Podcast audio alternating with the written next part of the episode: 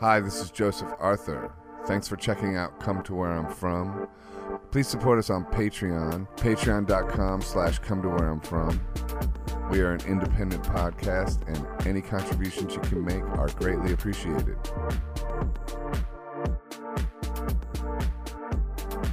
Real I quick. wore this in Will Powers. Oh wait, should I do this? Or if we're gonna, are you gonna take your mask off? Or are you gonna keep your mask? Well, mask I'm on? the whole time? considering, uh, but and the only I reason is it's, it's so muffly. Oh well. yeah, mi- mine has nothing to do with health concerns. Oh concerns. good. It's got to do. I like with, the checkers. No, but you can put this on there. You know, as one gets older, Yeah. because I I You am a big believer in truth, which I would love to talk about with you. Yeah, me too. I'm a big believer in truth. Mm-hmm. And unfortunately, um, due to the way um, AI has kind of made algorithms a weapon, um, it's become uh, a matter of people not having one truth. And if you don't have truth, and this is just my opinion, just to sort of bring it down and bring it into like a really fucked up serious level. I know, right? away. I just wanted to know what was in Miles's closet. That's what I was gonna ask. Come No, to Where I'm From podcast, No, you Lynn can- you can- Goldsmith. the best. Can you turn my mic up? legend. Your mic's like 400 times louder Yeah, than my well, mic. yours What the doesn't need fuck, to be bro? louder. Come oh, on. Oh, do I get to hear anything? Yeah, right yeah. Put on your headphones. headphones. Oh, oh. Yeah, yeah. You're right. I need headphones. Well, they're. f Okay. I I like them No, better. Can you here's the deal that I was gonna say. You look great. Because- No, let me let me tell you something. When Check. you get older, um, hair grows in different places, mm-hmm. and with COVID, I have not had the opportunity to Yeah. Mm. wax my face. So, um, no, no, I'm just being. Neither is he. You look great. Uh, well, I'm just being I don't- completely and- and honest I don't here. see any hair. No, so it ha- it's been a long time. So I went, Mm. and they like, I like my skin is so sensitive now because it's been so long, Mm. and and I didn't even think I had sensitive skin. I'm like a Sephardic Jew. Happy Mm. Rosh Hashanah, Chag everybody. Sameach, Shana Um, Tova. Shana Tova. Um, Y'all are going over my head. You're turn me. Okay. um, uh, so I'm all burned. Yeah. I'm burned from it. Well, I don't know. I don't see the burns. I like the. I like the sort of. uh The old lady look. It's the The white hair- it's, it's the art- white with, hair. With you, it's art. It's an art vibe. You can't figure out how to put the headphones on. That's common. Oh common. my I, god! I'm really old school. what the fuck? This I think you turned her up and didn't Hello? turn me up. Yo, Hello? yo, yo, yo, yo.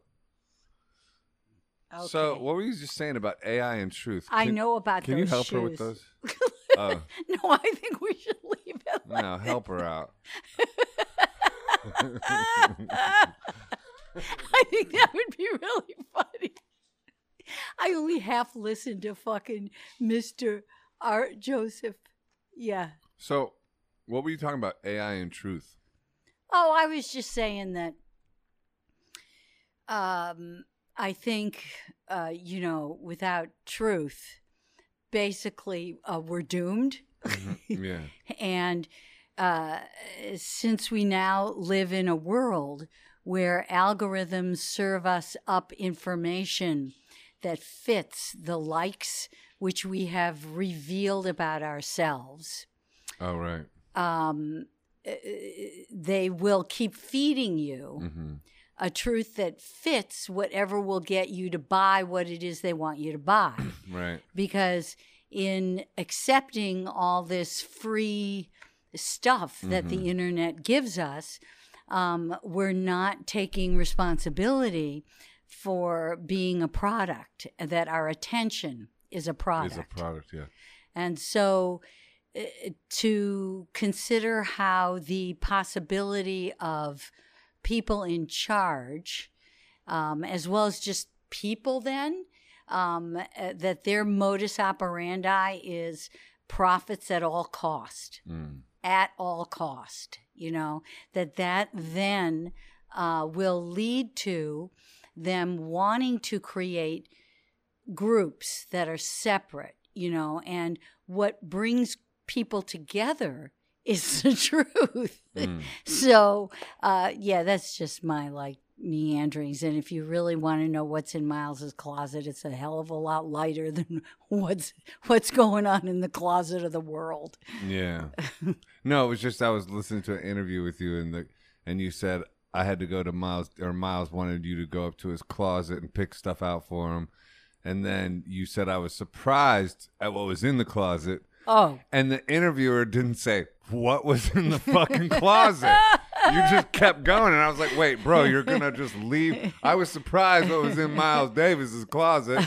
Okay, so anyway, what's going on next? It's like, was yeah. like, what was in his closet? It's really that great. Surprised you? you know one of one of the things that I've had the opportunity to do, yeah. even when uh, I photographed Dan Quayle when he was vice president of the United States. I haven't heard States. that name in a while. Right, exactly. We forget about We him. forgot about Uh, him. the potato. yeah. Um, and so uh, I, I just threw him out there as like I've been in Dan Quayle's closet, okay, Mhm. because I grew up and uh, in a time where the work that I did did not support having stylists, Mm. right? Um, I had to do it. You were the stylist. Okay. Yeah. So it's like I had to pull things from people's closets Uh-huh. or go shopping Yeah. and get what I think they should be wearing. Uh-huh. and uh, because that's part of what's going to be memorialized, you know? Yeah. Uh, so, uh, yeah, uh, uh, you just reminded me by bringing that up That story. about all the. Cl- uh, why didn't I photograph all these closets? It would a- have been like the best book Uh, of people's closets, Uh, yeah. you know? Another regret. Now you have two: the Beatles' faces and the Man, closets. no, never say Joseph Arthur doesn't do his research.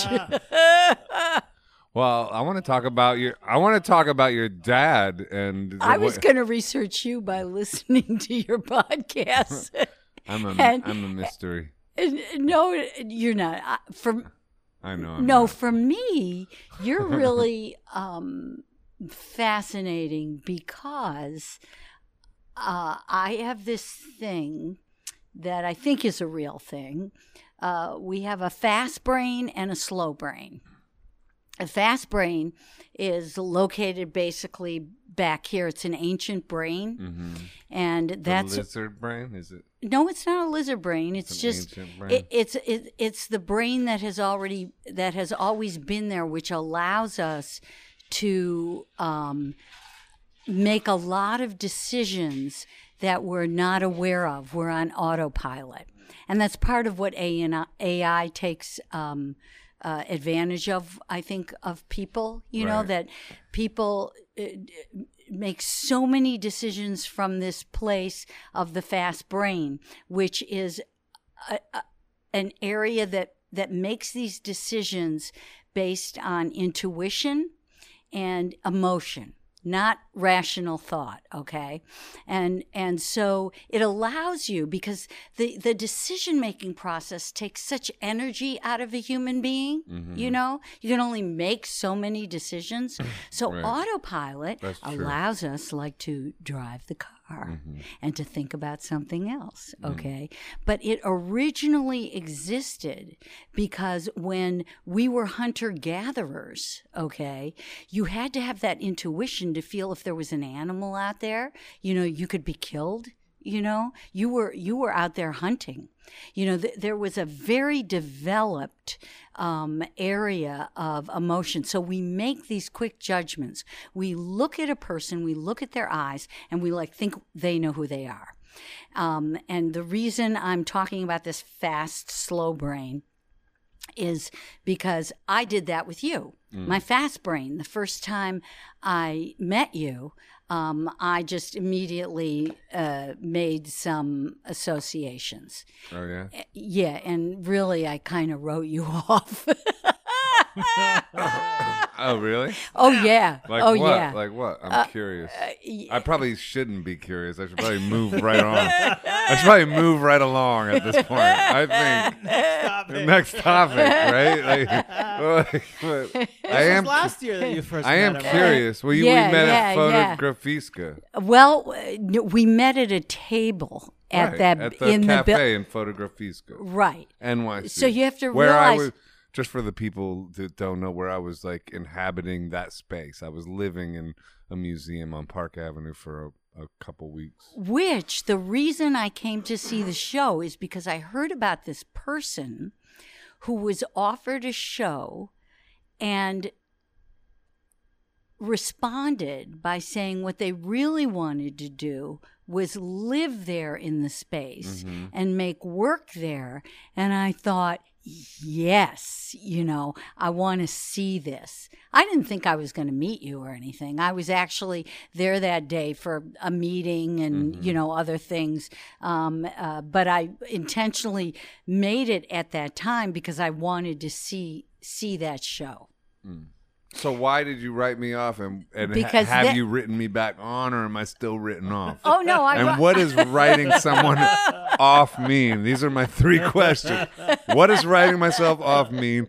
Am, Am I I, back ri- on? am I written back on? wait, wait, wait. And why was I written off? I- Those are the three key questions on that. I Well, think. it's very positive. I can tell you, you're definitely written back on. Oh, good. Um, okay, for a Check. start, check. I'm glad about that. I'm Next. written back on. but but the writing off came as you i was when i met you it wasn't up at your show you were walking through i was eating in the cafeteria Uh-huh. Right. area and you walked through Mm-hmm.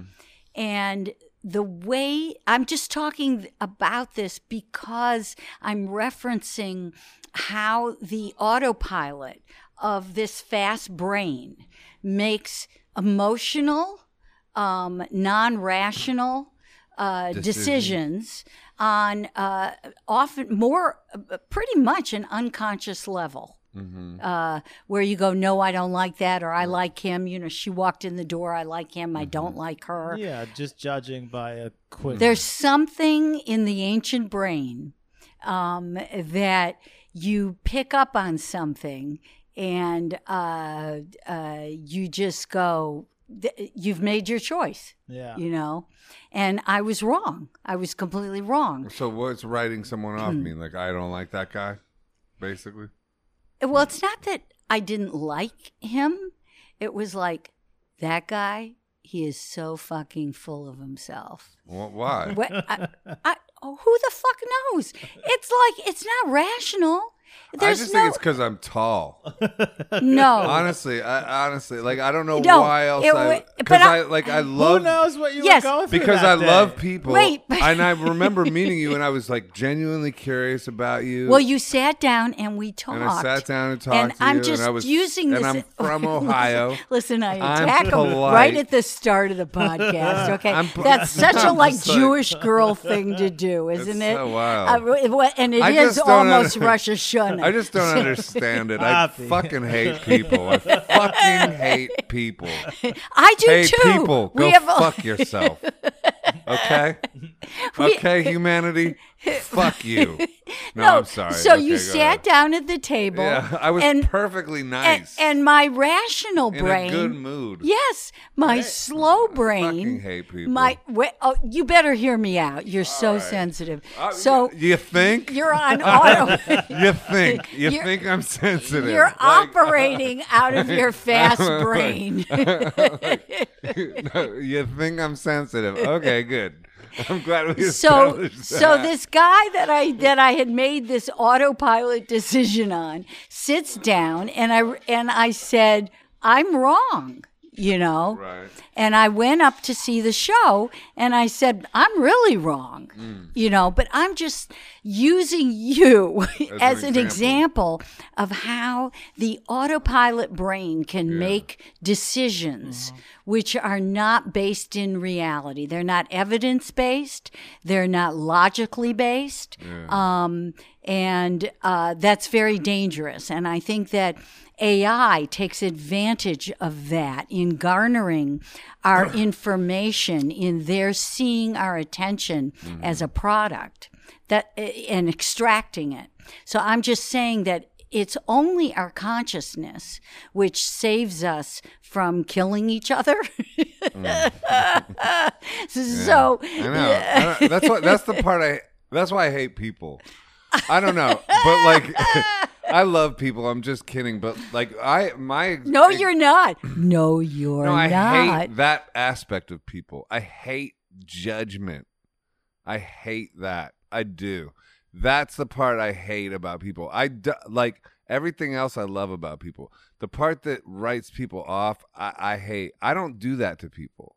I I just don't really feel like I do that. And uh, Ever? I just don't think I do that. Like I just unless they give me a negative vibe. If they give me a negative vibe, then I do that. Well, then I'm then I'm like quick go judgment. you know, but I didn't give a negative vibe.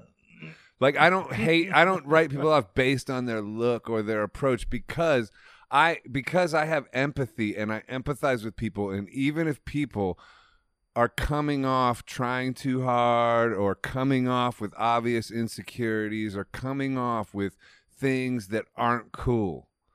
I still, and I'm not trying to claim a sainthood or something either, but I still give them love unless I get a dark negative vibe from them.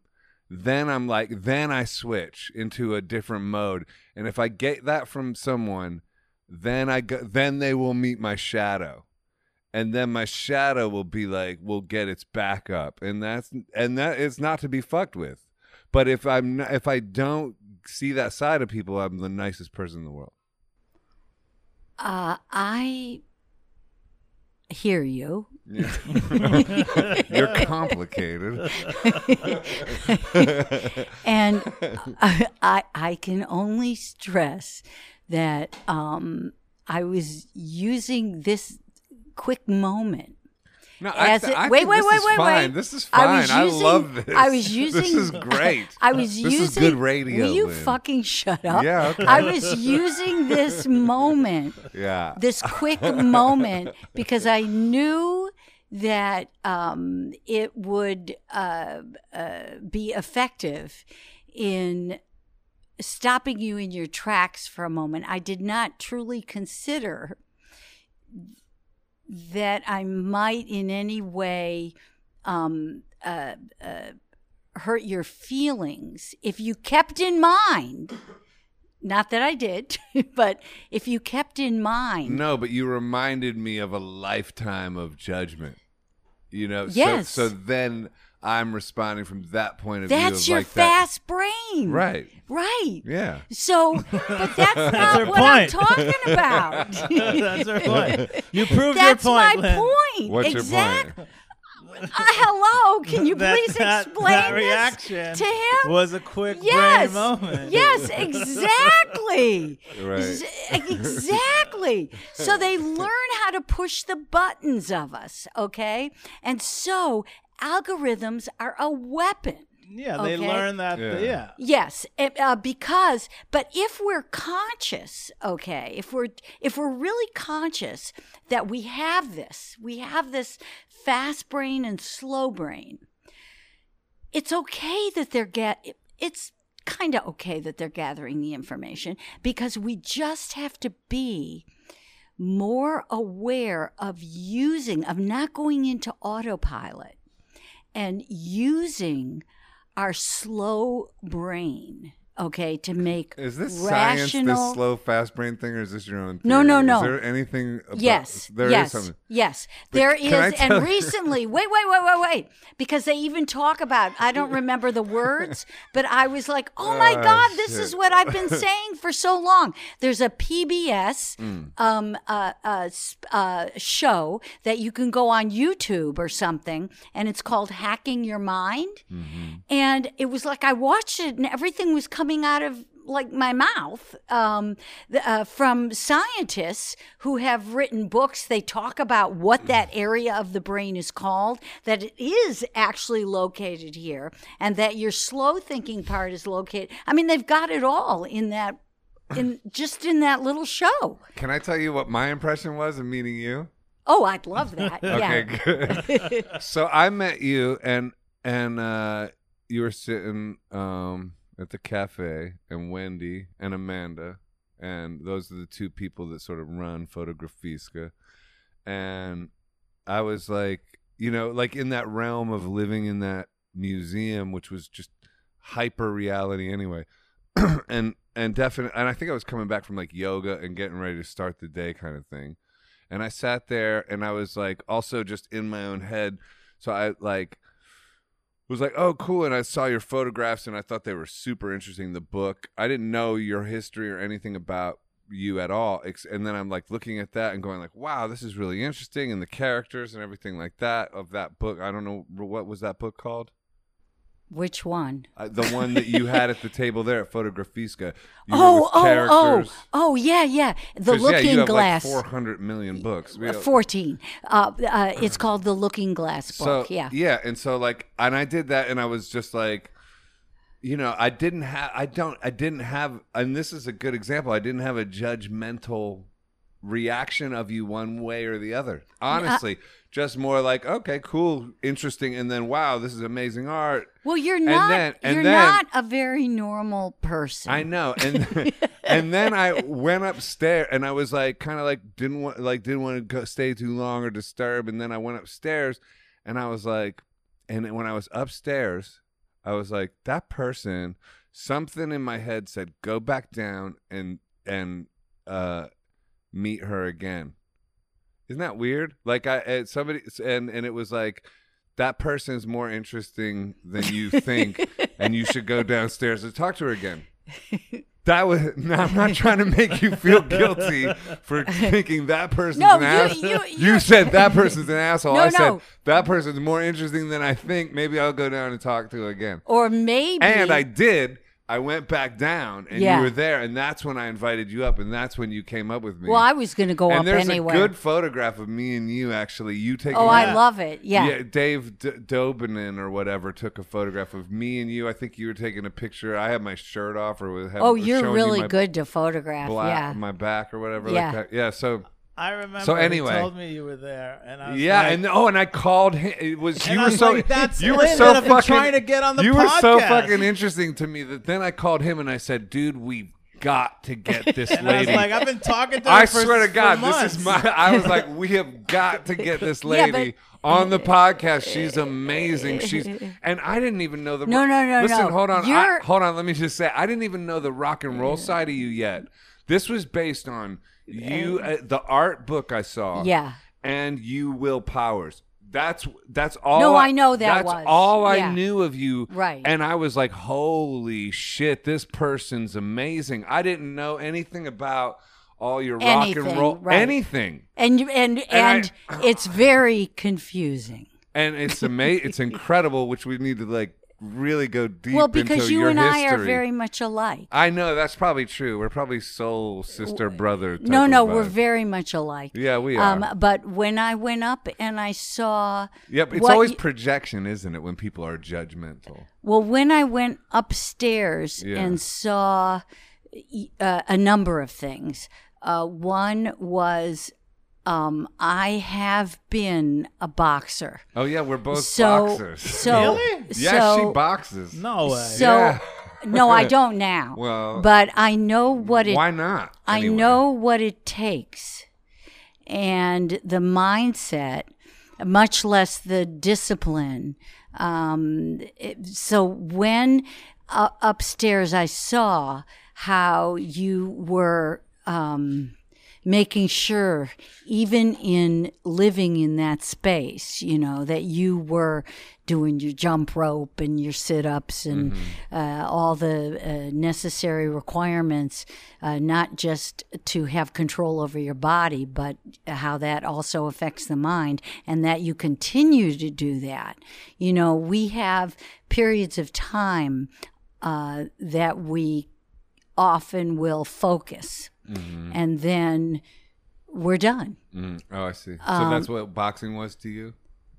Is that what you're talking about? Well, boxing, for, yeah, for me, right? Because it's I know different it's much for more us. than just that. I'm not reducing it. To No, no, just it- that, it's- as an aspect of it. Well, for me, I've uh, I have something that you've probably experienced the the same but differently. Mm-hmm. And and where I'm going with that, there's one thing we will never know about each other. You know, we can know we can feel the soul of each other or blah blah, blah but I am female, mm-hmm. okay? And Right. you are male. Yeah, and I'm okay? tall too, and I think that's why I do get judged a lot. Let's 'cause I- just keep the female tall thing, okay? I mean the fe- yeah, Let's keep the tall thing off the table. thing. But I'm just saying, No, I let's feel like keep that's the what- male thing off the table, and Oh. we'll just be. No, I'm joking. We can be a couple of I'm gals. I'm, fine with that, Lynn.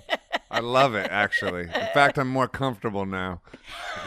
I, don't know if your listeners want to hear this stuff. They do. This is but- great. But, Keep going. But you see, as a as a female who boxed, Uh-huh. yeah. all right, Right. And uh, Um, by the way, the person who got me into boxing is female, Liz.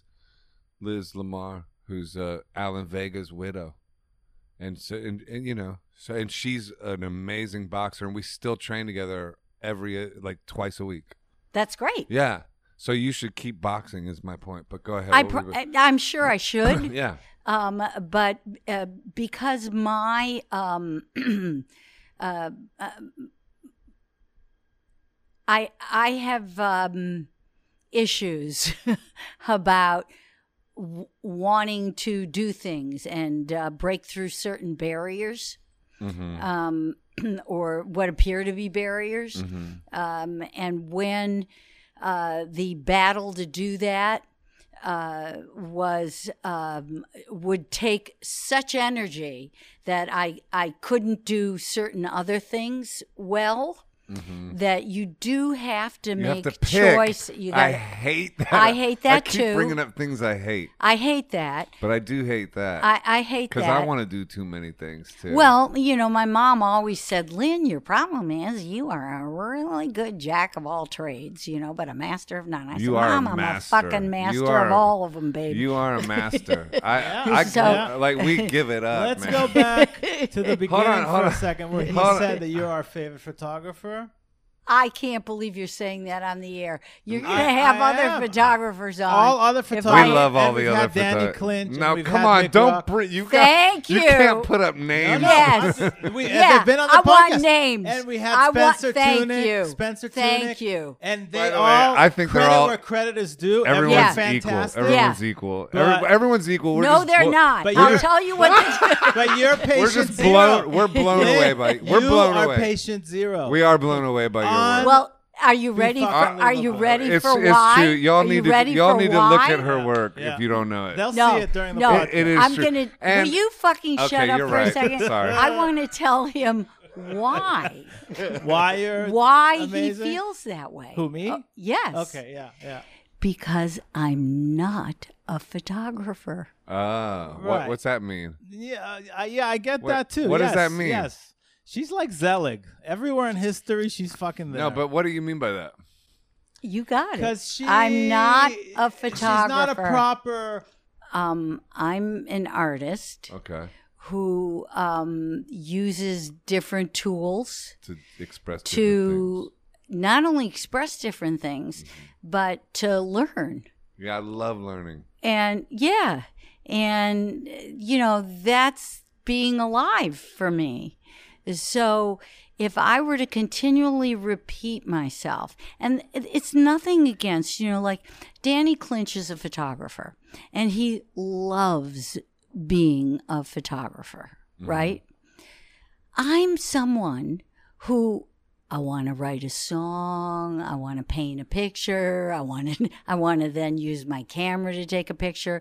I want to like build things out of wood. um, I don't want to do uh, I don't have that calling Mm-hmm. for one tool. I don't either at all. Uh, I know you don't. I That's don't. what I when I went upstairs. I went, oh yeah, there's the brother from another mother. Yeah. uh, yeah. So it's like, but and that's fine. There's no judgment. I'm not judging. That's why I'm saying, although I love, I uh, you know my thing of like, oh yes, and here I am. I'm being recognized when he says I'm like better than all the rest of them. But it's like you can't really compare me because I, they I love really your work. I No, love your I- work. no, I do that's what I appreciate that. meant. But what I'm not saying, best photographer. I- Yeah. I, love no, what no, you do the let's best. no, no. Let let's stick with right. Right. but but what I'm saying is, um, I don't. Th- I've never thought that I'm in like some kind of competition Yeah. race. Well, art, is, art, there, like you know, art is can't be a co- competition because it's all just like subjective, and it's also mood oriented. There's times when I, you know, love somebody's music, and times when I love it less and love it more, and you know, you can, you can. It's all also what you approach work with too. Like you're you're bringing something to the work. Everybody who's observing it. Hmm, I got to think about that. It's, it's I mean, true. I, I sort of like my brain stopped with, uh, you know, I think the music that I've loved, I've always loved. And if anything, what I discover is how, as I get older, Mhm. There is music that I hadn't really considered before in the way that I do now. Uh, and my liking of it, my value of it, my need for it, um, whether, and I'm talking more about classical music or jazz, um, is, um, is, is, ins- inspires me. Yeah. Well, it's interesting. It reminds me of Miles Davis blowing his horn at you after you called him a dick, and him you seeing him as Gabriel. Oh no, I, I, I, yeah, yeah. It's not that him. He was. Uh, he, Gabriel. oh yeah. What does that mean? Um, it, uh, it, it it's gonna sound really weird. I love weird. Um, weird is my middle name. well, let let me do a little qualification here, okay?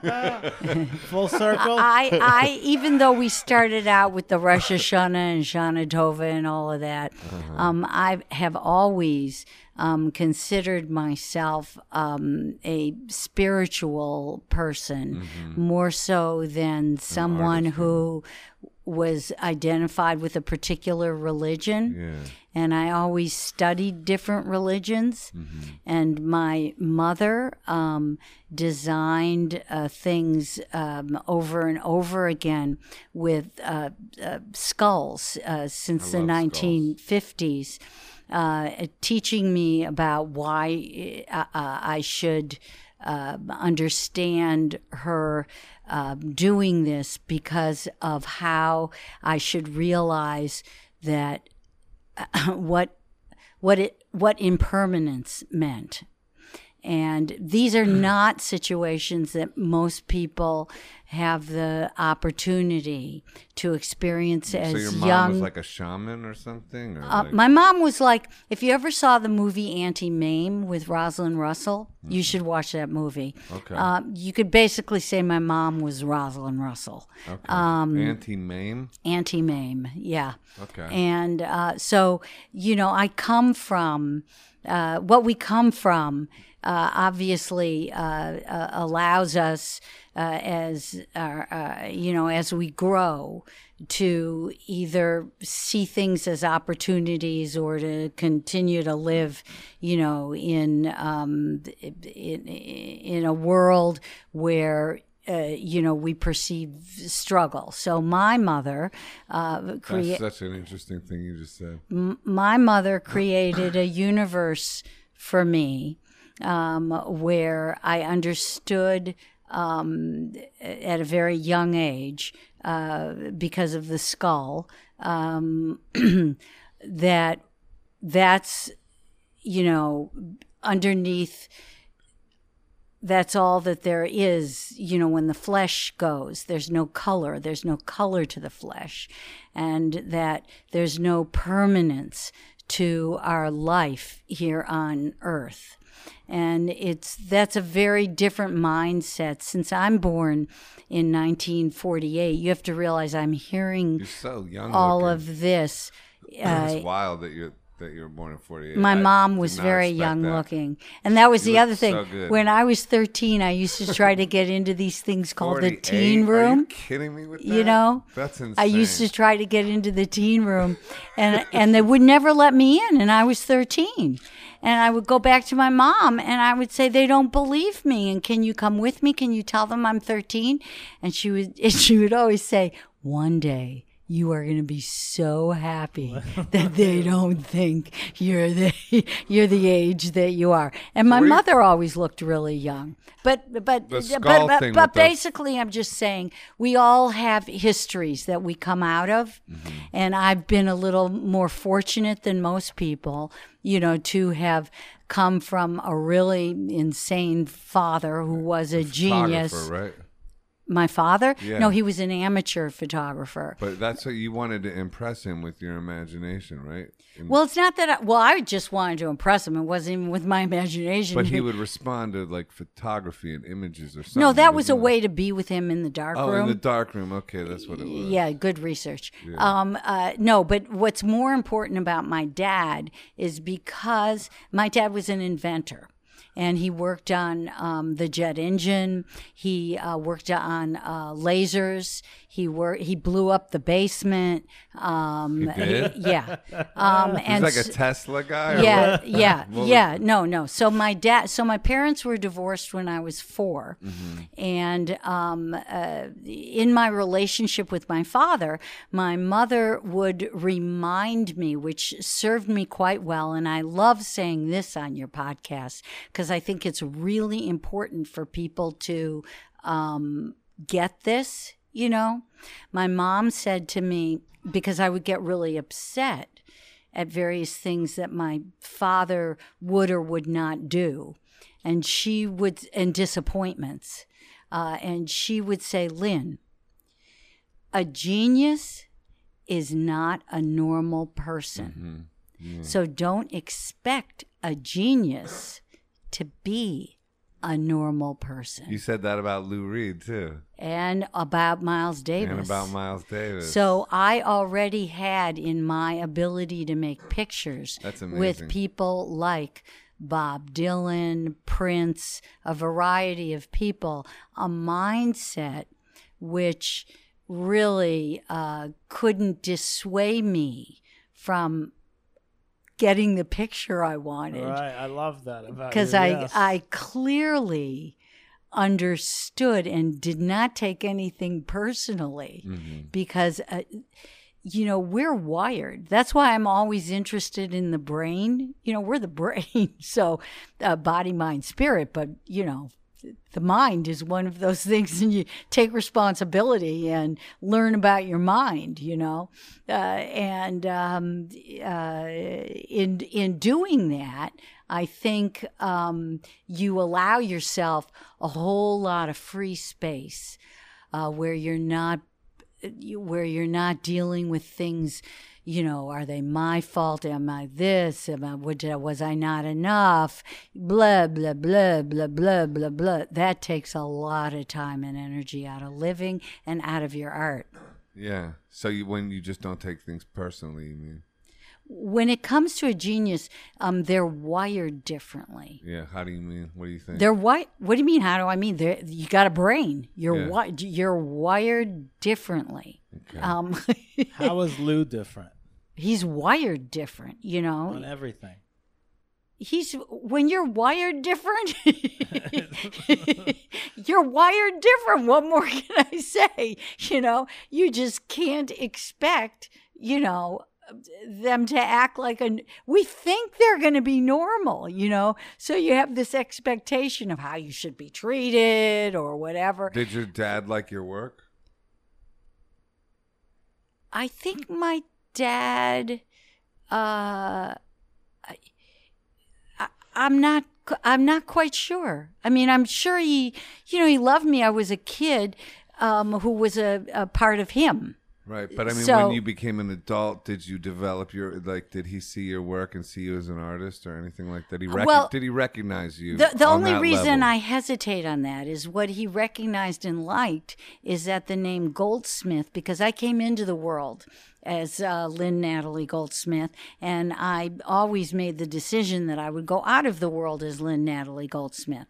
So when he sees the name Goldsmith, okay, he was very proud of that. Yeah, he saved clippings and Okay. yeah. okay. But I think, you know, uh, uh, some of that had to do with the fact that the name was Goldsmith, which was his name. Yeah.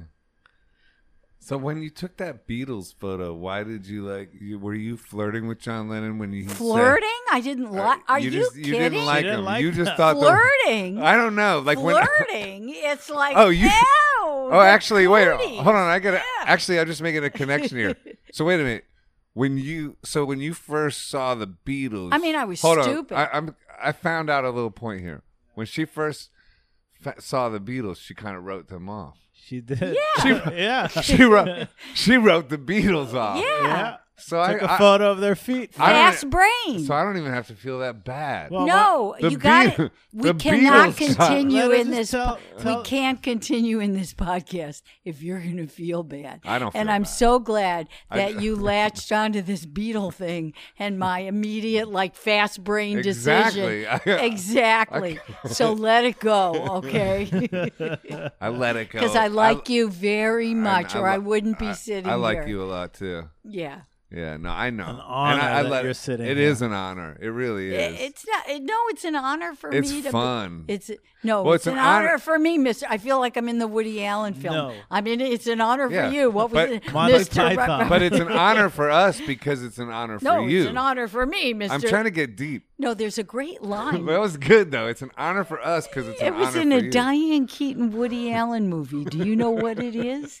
No, it's an honor for me. Uh, what Manhattan or what? no, not Manhattan at all. Um, I don't know. I'll have to. I'll have to uh, go back and think on that. But I, I can hear the yeah. But so that was kind of like the springboard though. Like that was like one of your first photographs. That Be- that Beatles photo is a fucking. Well, it wasn't ama- really a springboard. It's it, amazing. It but it's like a crazy, amazing photo. like especially everything, Yo, composition. especially now, and the fact that it's the Beatles and the story behind it, it's genius. I think you should throw away that regret because the whole thing is way better than if you had a killer photo of their faces. Cool. yeah, but I could have had both. I know. No, but then you wouldn't have the story. You wouldn't have but- the story that you didn't Yeah, get it. yeah, but The I story- am. I do have a Jewish let's tell the- heritage. The, quick story So- for Yeah, tell who the don't story. know, tell 'cause the I'll story. put the photo on Put the on photo. screen. put the photo of it. Yeah. It's a uh, photo of just their boots uh, and for the people just listening Yeah. and their legs. It's a great photo. How old were you when you took that? It was two days. It was actually my sister's birthday, February 13th, and my birthday's February 11th for anyone who wants to send me gifts. Um, I had turned 16 on February 11th. So um, the idea of um, the Beatles uh, really, I just would roll my eyes back into my head thinking they were, you know, geeks. And I was definitely more of the um, Motown sound. The Rolling Stones, you said. The Rolling Stones, but really Motown, you know, James Brown. And, and uh, Who you got James, to photograph too. yeah, but James Brown had those boots. Ah. So, okay. and James Brown to me, being from Detroit, um, was he was like the king. Him, it was him for me as a kid. Uh, well, it was also Little Richard. Um, for me, uh, those boots were uh, James Brown. And when the Beatles walked in in their little pinstripe suits, uh, and I looked down and I saw the boots. the boots. Four sets of them. I was like, whoa. Right. 'cause They were rocking boots. They well, were also the carpet. The Yeah. carpet was fucking great. Um, my grandfather in Detroit had been in the carpet cleaning business, leader carpet cleaning. Tyler five eight four hundred. He had radio spots, and that was the number that you called. And so I, you know, I would go down to his factory and stuff. So I was always fascinated by all the patterns on the carpets. Yeah. And when I when we moved to Miami Beach and here was like this incredible wealth and this is the Fontainebleau Hotel and like these carpets were just not like carpets I had ever seen before. This was like, you know, just glamour at its height. Uh, so to see those boots on that carpet, uh, you know, I just, it just sang in my heart. I've never liked carpet as much as you like carpet. Ever. Well, I can't think should. of one carpet Carp- I've liked that oh, much. oh much. no! Well, you and I should go to Some a, rugs, maybe. Oh rugs. A rug, I could see it. Like when you go to one of them fancy rug stores. yeah, and it's like, ABC has some really grand, and you're amazing. like, holy shit! I wish oh, I had way all these more than ten. Lenny Kravitz rugs, like the kind of rugs Yeah. Lenny Kravitz has, or Sits on Exile on the, yeah, you know what I'm talking about. No. I want a bunch of rugs like that, but those rugs are like Yeah. 25 grand each. But you got to realize those hotels in Miami Beach, yeah, they hired artists to make rugs that they, you know, that were like designed. yeah. It Like, wasn't like the. Mm. rug in your bedroom, you know. And your sister worked at Max's Kansas City. She was a waitress. Well, she was a painter, and that's those are the kinds of jobs that artists had. Yeah, you didn't know that? Her sister? Yeah. No, I didn't know that your sister Yeah. worked at Max. That's how she took that Velvet Underground photo. Well, she was. really. yeah, yeah. because she was there as a Holy 16 year old. Well, old. John Cale. Yeah. That was taken when you were that young. 16. Actually, you gotta my tell the story. She first. took the back cover of the Okay, Velvet this- Underground this- record this photo. with the yeah, which With is- the banana. With the banana. I mean, it's like Ne- what the the, Nico fuck, one? dude? Like, that's crazy. Wait. that, So you were that si- you were looks like- 16 for this. that was like 20. That's like 19. Okay, So but that's Six- later on. Wait, wait, wait. Uh, 1964. I was eight, 18 or yeah. and you were in No, no, I was 19. Max's Kansas City, yeah. and you were there. Like your sister would put you in the booth next to Andy Warhol. Oh, I see.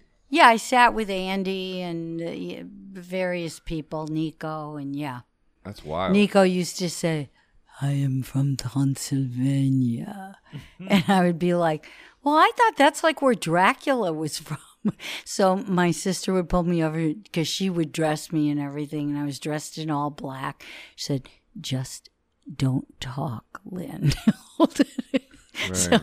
so I just would shut up and wear black. And then whenever I met people later in life who had a certain um there if I was doing work with them as artists mm-hmm. because I also managed, you know. That's a trip that you did that And- shit. Funk Railroad. I want to talk to you about that too. Like, what the fuck? and I would say, and I and I would always hear my sister's voice in my ear, and talk. I would say, "You're going to wear black and shut up." Yeah, yeah. That's good advice. I wish, Yeah. I wish I followed that advice. Were you with your camera at Max's everywhere? You took your camera No, you went? no. no, no camera. No, I did. I wasn't thinking. I, I, I wasn't passionate like Yeah, that. no, I I mean, sometimes I had it. Sometimes I was. I mean, it depended because I needed to go down to the village to St. Mark's Place to buy um, pierced hanging earrings from India that I could take back to Michigan and sell door to door to pay for my airfare to go back and forth to New York. New York. That's yeah. wild. And so, what kind of camera was it that you had back then? Uh, I don't remember. I know that's. I'm nerding out on camera equipment. Right Yeah, now. I- I, know it's irrelevant. Yeah. It wasn't a Sony. I'll Well, tell you that. was it? A, was it the new Sony or the one that's Nah, coming out next I, month? I don't remember. Anyway. Something cheap. So, So- what color was the rug? Because I've never seen this in color. Was it yellow? No, I'm it had imagining gre- it was yellow. greens. Green. Greens, Interesting. greens and browns. It looks leopard-like almost. I know. Isn't that fantastic? Green. All right. greens and browns. So yeah, what, what did Andy Warhol? What was he like? quiet, very quiet. Uh, he he wore black and shut up. Yeah.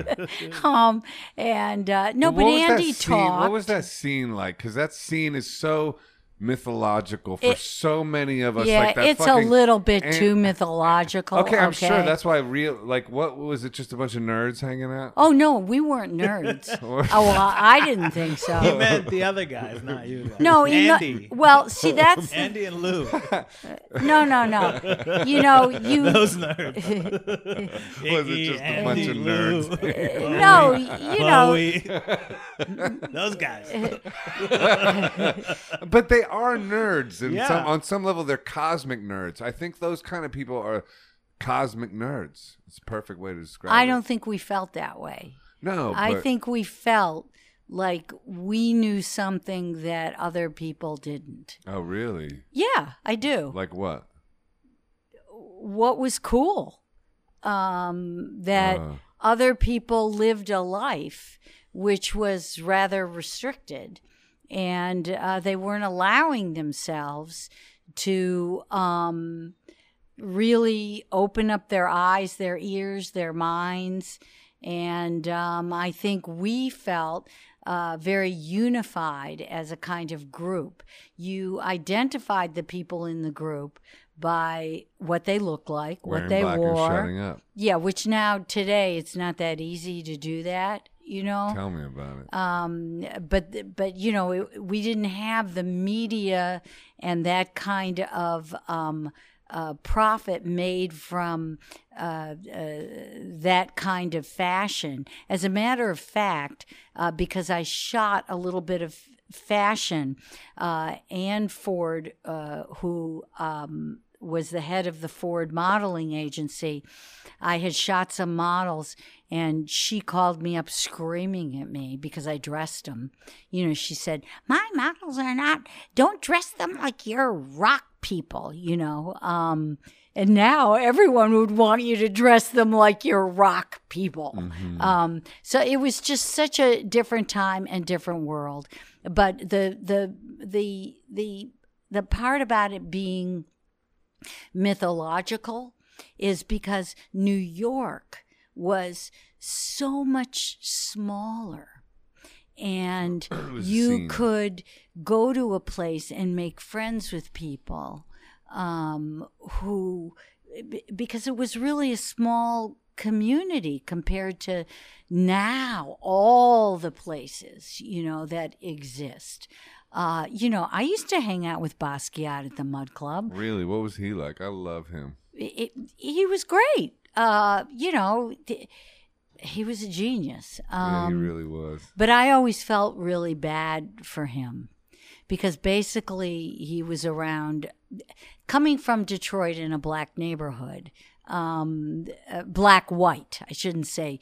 I, actually, I should actually say black Jewish. Um, uh, coming from that, I I felt um, like I had more um, in common with uh, Basquiat uh, in situations like the Mud Club um, because there just weren't other there weren't many black people in those groups. And i've always been uncomfortable if i'm in a situation in a place that doesn't have um, uh, people of um, african american descent. Yeah, you said you wished you were black and that you would even be more successful if you were black. yeah i've always thought that. I wrote a That's song. so interesting. i wrote a song when i was 14 called i wish i was black. Well, Lou Reed has a song, I Want to Be Black, on Street And Ha- I, well, on I Street did it before. He wanted to be black, but I really wish. But that song is kick ass Lou's Yeah, song. but my it's thing- really good. She she did it first. yeah, no, my thing has a uh, my thing goes back to a different center, which is my mother worked. As I said, my parents were divorced when I was 4 Mm-hmm. and my mother was a single working mother, uh, and so. Is that who you lived with, your mom? I lived with my mom and my sister, and so we, so she hired someone to particularly take care of me because I'm four years younger than my sister and needed more taking care of, and um, that was a black woman, Ah, and and therefore, yeah, and and I always wanted to go home that with her. like your kind of your mom. she was my, no, she was my mom. right. Uh, so, yeah. In addition to that, my uh, mother is uh, was uh, very dark skinned. Mm. So, and often was mistaken for a black person. wow. So, um, uh, I uh, I'm just more comfortable. It's just my comfort level, you know, and uh, but my love level, my love, because I got such great love from this person who had children, and I used to want her to take me home with her. You know, I felt bad that Did she ever? well, I felt bad that she couldn't be with her children. So I asked my mom if I could just go live with them. no, it, Did she say yes? uh, no, my mom really didn't want that to happen. So, um, you know, so I. was that a genuine so- offer, or was so- there some like pain behind that, saying that to your mom? No, I was little. When you're Was it- little, it's genuine. You Yeah. know, it- it- Okay. when you're little like that, there's no agenda other than the fact that you want to be loved, you know, and you want to go where the love is. But were you communicating that be to your mom seen. that you didn't feel loved by her or something like that? Oh, no, I felt loved by my mother. She just couldn't be there. And I clearly understood that. Someone had to pay for things. We had to have a roof over our head. We had to have food, you know. Right. I see. Yeah. What was she doing?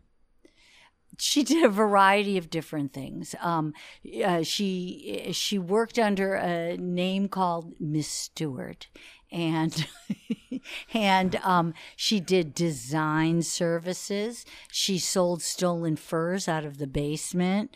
Um, she had this office in a. She was uh, a hustler. she was a hustler, but she was a she was an interior designer. Wow.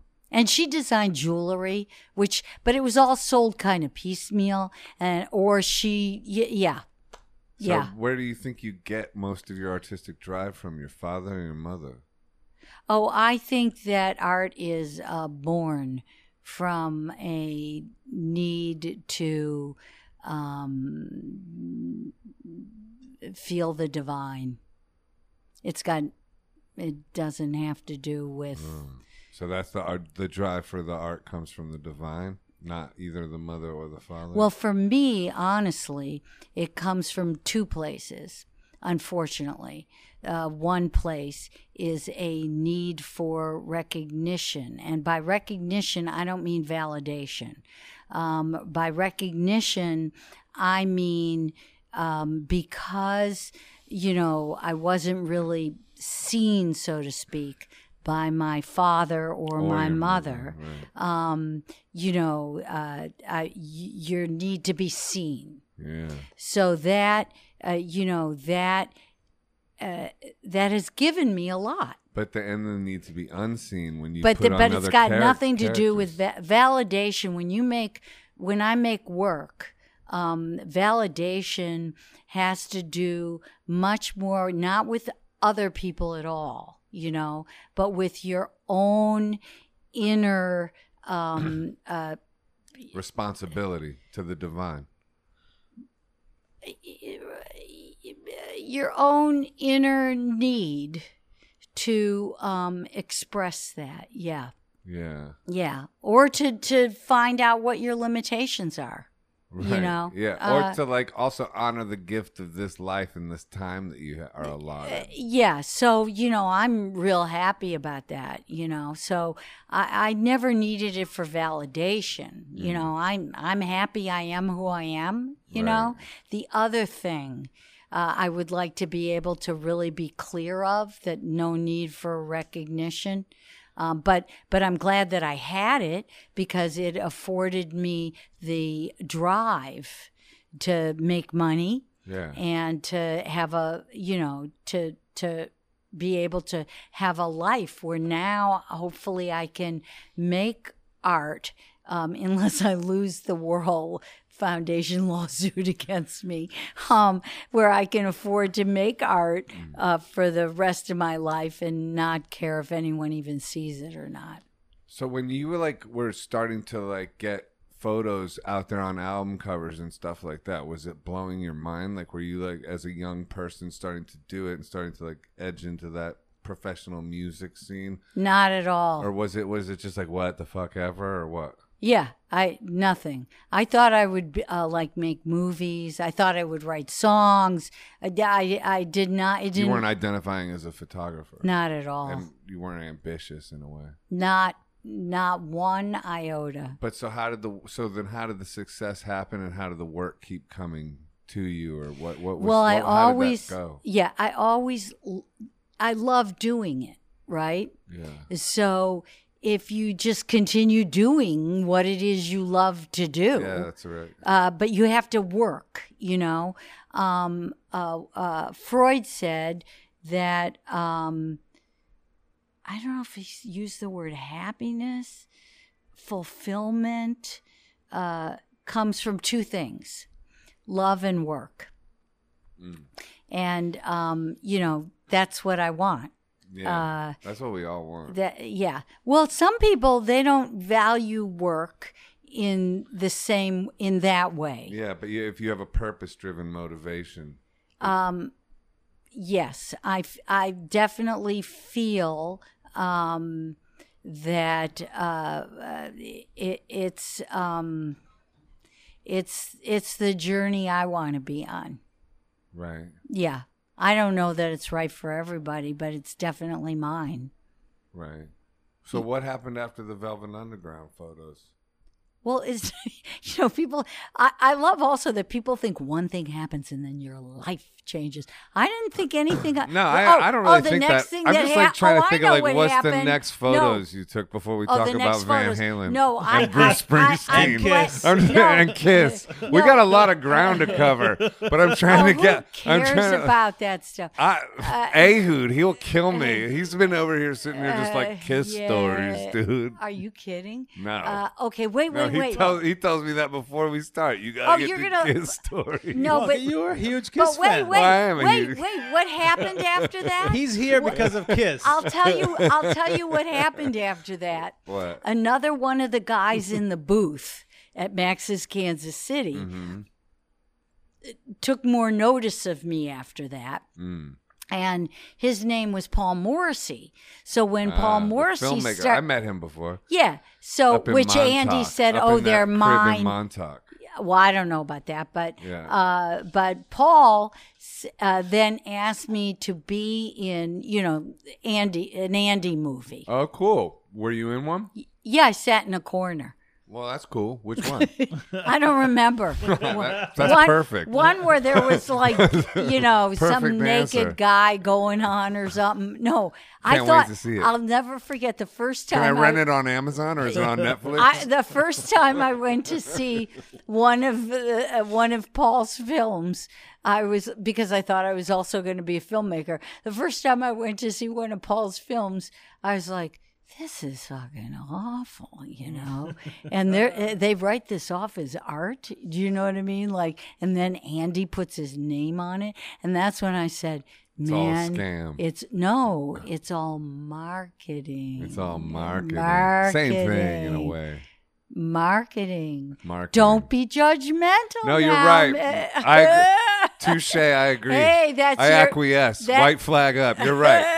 but, I went dark with it. It is marketing. Is a better way to put it. but It- you were a filmmaker Much for a better. minute. Yes. Yeah. Directed. Well, and- yeah, absolutely. But the, the problem for me with filmmaking is uh, that it requires a lot of people, and you need a lot of patience, and particularly used at to. that time in my li- right, It used to require a lot of people. and pa- well, it still requires patience, It definitely requires that. and and that it's not is instant gratification. and that is which photography Is, was right yeah. so it it it it was uh, something that for the age i was then it would have been much harder for me to um, stick with something that required patience. Now I can do that. Well, that's what Andy was though too. He just put that. he didn't know how to edit, so it's just the Empire State Building for eight hours or whatever, or a guy sleeping for eight hours. No, that's why he said he was like, I don't know, like you know, it's like Let's just leave it. no, but that's true though. I That, didn't know. I think it's genius, but I mean, it is also marketing. There, it's it's both. The, the weird thing is, is it, it's not not valid. It is valid. Like there's something about him where it was all this marketing, but it is great art too, in my opinion. Um okay. Yeah, in my opinion. Okay. Yeah. But art is subjective, so if if it if it hits you in this way that's weird and mysterious and otherworldly to me, it it it hits those angles. Yeah, you just have to take into consideration and this is important. Right. um, how it's being sold to you. Yeah. Because the reason I say that is going back to the very beginning of the podcast and our conversation about AI and algorithms and um, how we respond to things, you know? Um, and so, uh, y- you know, to really uh, uh, focus on your um, slow brain and uh, rational thought um, is uh, n- not easy to do in in times where you're bombarded in a way that then your belief system is so strongly rooted in that that you go on autopilot. And you're being brainwashed. Well, and that's the- and subjugated by shame from the porn industry, which is weaponized. So that's And, and then you're be turned into a fucking robot. Hello, hello, governor. so that's autopilot. Yeah. Right. Yeah. Yeah. Yeah. I just So what's the deal with the lawsuit with Andy Warhol? Since we're at Andy Warhol, well, um, they uh, sued me Right. for my copywritten photograph of Prince. okay, your copy. Oh, okay, yeah, they sued you. Oh, they. Oh, they sued you like when, when they her- when they that's somebody original. Knows they're gonna get sued, so they counter sue before you can even sue, type of shit. Uh, yes, nowadays, as you, as I'm sure you're well aware, um, because you know we see all these ads on TV that I don't know about you, but when I was a kid, we didn't have ads every two seconds for like if you've been hit by a truck, call SRI Law Insurance. You know what I mean? So everything's like litigious legal stuff, and it's like who's got the money? Who's got the power? Okay. And that's one of the things that our fantastic President Trump does and has always done is sue people. Okay. Uh, that's something that Lance Armstrong did when uh, friends of his on the team, he just sued him until, you know, because he could afford to do that. Yeah. Well, now people are taking things from people and then doing what they call preemptive lawsuits and saying, you know, I'll drop the lawsuit, give me your copyright, or I'll drop this if you give me that. This is like become part of the practice of some law firms. Realm, Yeah, yeah. realm called Earth. Unfortunately, I'm aware of law of law firm situations, and whoever's got the most money wins in the end because they just beat you. Well, maybe. I, I don't want to believe that. I want to believe, and I am standing behind it, and I am standing here like Joan of Arc, only I am fucking burning, okay?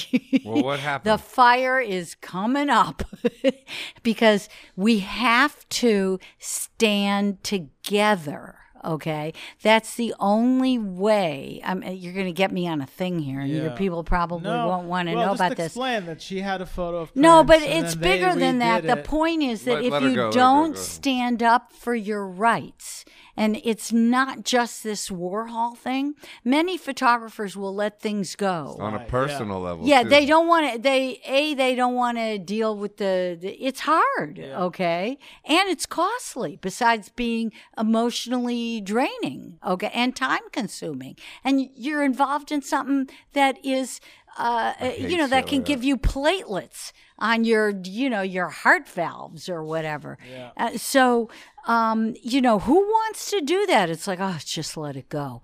But I feel personally for who I am that I have to stand up for what I believe is right. And I, I hoped to garner um, other visual artists, all Support, visual yeah. artists. Um, yeah, and I have a GoFundMe.com Warhol uh, uh, VS Goldsmith um, uh, because this is in the millions of dollars. Okay, Well, what happened? so we took it uh, in the when they filed. It was in the federal uh, district court of New York, and the judge ruled. Um, I can give you the brief if you Well, wanted. for, to. before you go there, tell people what even happened. Nobody knows what happened. Like, what are we? Well, it's still about? going on. No, But it's like to explain the originate? story that Uh, because we haven't heard. Nobody knows the story. Oh, Not nobody, but a lot of people don't know the story Who are about listening. what we're talking about. Okay. I'll A put this a- up on the screen. A photo of Prince that you took, and what did they do to cause you to to sue them? We haven't. Um, or- okay, so um, yeah, no. So what happened was when Prince died in um, 2016, uh, I kept seeing on Instagram. Because to tell you the truth, I don't really look at magazines and stuff, right? Yeah, who Um, does anymore? So no, I didn't do it back then. I did. Uh, and so um, uh, I saw on Instagram, I kept seeing these like colorful images. And, you know, there are plenty of people now because of apps or whatever that can do things to pictures second. that I just thought it was fans doing stuff. And I didn't know what it was. And, but I kept seeing different colors, different whatever. And I thought, you know what? That's my picture of Prince. You recognize it because of the eyes, right? I yeah, that's the one. obvious. No, but you said specifically because you never forget. Yeah, it was a long time ago. It was 1981. Um, but I don't forget. I forget people's names. I forget stuff like that. But I don't forget when I photograph somebody like what they looked like. And um, I thought, no, I I I know that picture. So I discovered, you know, I went and I looked in my files and I went, oh my God, that's my picture, right? So I took that thing on Instagram and I stuck it into, you know, like Google Images. And um, I saw that it was an image that had been in Vanity Fair in 1984. Your photo, the original. No, the Warhol one. Really? Warhol co-opted it or stole it. Not in 1984. In 1984, this was really before the internet. It was common practice for publications, whether they be Rolling Stone or Vanity Fair, to call up photo agencies and ask them for photographs that could be used for artist reference. Okay? They did it all the time and um, Sygma, Gamma, these were all agencies. I owned an agency called LGI, and they submitted pictures. I'm not involved. There were people that worked for me, Yeah. you know, and so they uh, sent the picture. This it was common that Yeah, this yeah. was done. Uh, as I said, there was no internet. You know, now if an artist wanted to do an illustration, they'd just go on there. You go and you can find all the images of somebody, and you figure out how you, you know, you get a feeling for them and you illustrate it. So um, uh, my business uh, licensed that image, a very clear license uh, for one-time use, print use, um, with my photo credit. The Vanity Fair never said, and we never asked Followed up, who's yeah. no, no, we never asked who's the illustrator. That wasn't. You didn't do that. Rolling Stone did it. The New Yorker did. You know, it was for illustration. Uh, and so um, during that period of time that it came out, I was basically touring and doing promotion for my Will Powers record in England and Europe. And Will Powers is a, a, a alter ego of yours. That's a, a male, right? Yes. One of them, but he's my sing in a- male in one. an octave down vocal effect. thing, I or- use a vo. Uh, well, I used a vocoder. Now I wouldn't need a vocoder. Um, That's pretty funny. uh, and uh, I used a vocoder, and yet, well, the idea was not to be a man's voice. Uh-huh. The idea was that I was neither male nor female, Yeah. but your own inner voice. Right. Oh yeah. Uh, So I didn't want to be. I wanted to kind of be on that line of Yeah. like, is it male or female? Yeah. Um, but that I'm just telling you the thinking behind that. Yeah, but Will- Will anyway, Powers. yeah. Uh, so um, So Warhol stole the thing, or what? no, like- no. So there was a license given for one-time use in a print publication with my photo credit. Th- that, but that would have been common. Okay. It wasn't to Andy Warhol. We didn't know who it was. So what right? happened though? How did Andy? War- How did it come to the? point? Okay, so Cut to the that chase that on this one. well, you asked the question. No, no, All right. I didn't know this so, whole story. So the illustration appeared in the 1984 issue of Vanity Fair with my copyright notice. So I'm just telling you this because when I put that image into Google, that came up, and I went and looked up my. I went like, how could Andy have gotten my picture? Right. Right. Uh, okay, so that's so I went, oh, that's how. How, uh, okay. so I It was a paper trail. That's So crazy. I I saved papers. So I called up the Warhol Foundation and I said, you know, I I uh, to the person who does licensing and all of that, Michael, and I said, um, you know, this is my picture. And um, here's the invoice from this period of time. You know, here's the picture. And we need to have a talk about this. And so he said, okay, let me talk to some people here. And he did. And he got back to me and he said, what do you want?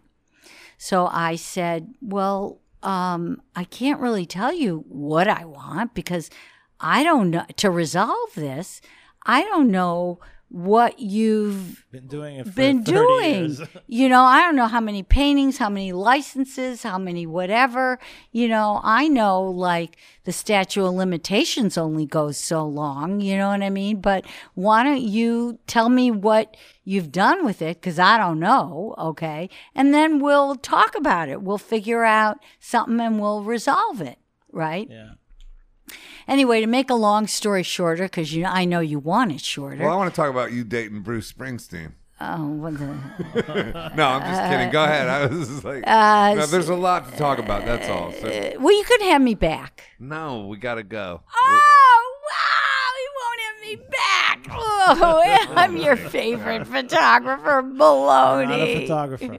Well, No, have me, you that can, wasn't- you can don't me take back. that. Don't take that personally. That wasn't about not having you back. It was more about no. I want to go all the way tonight. Oh. It was it was a positive thing.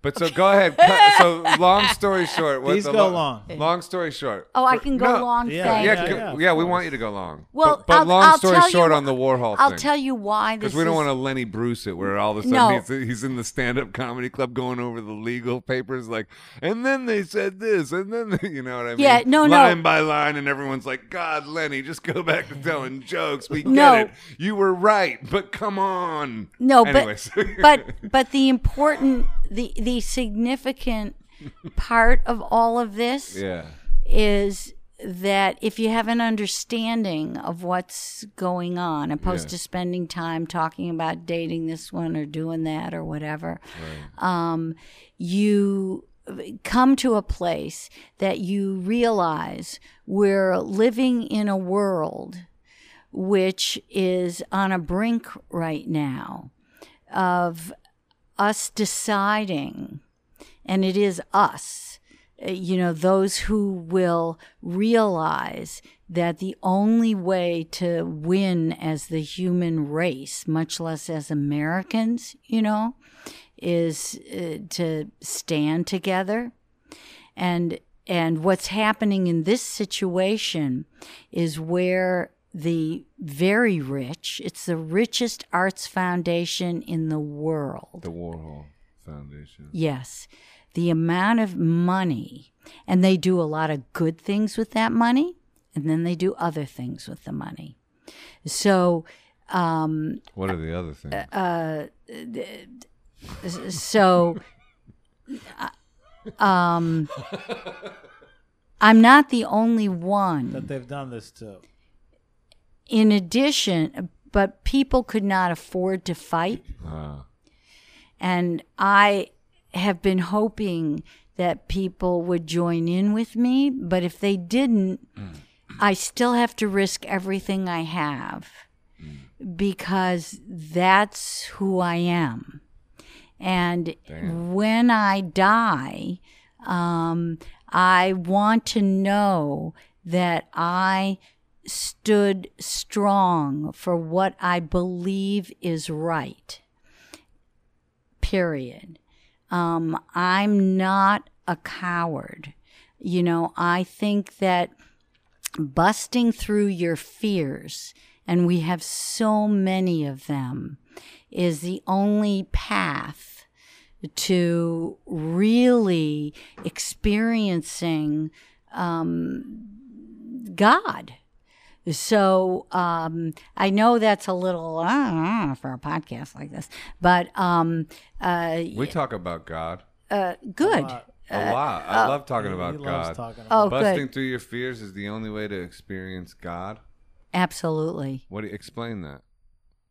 Okay. Well, I probably don't have to. Are you a Christian?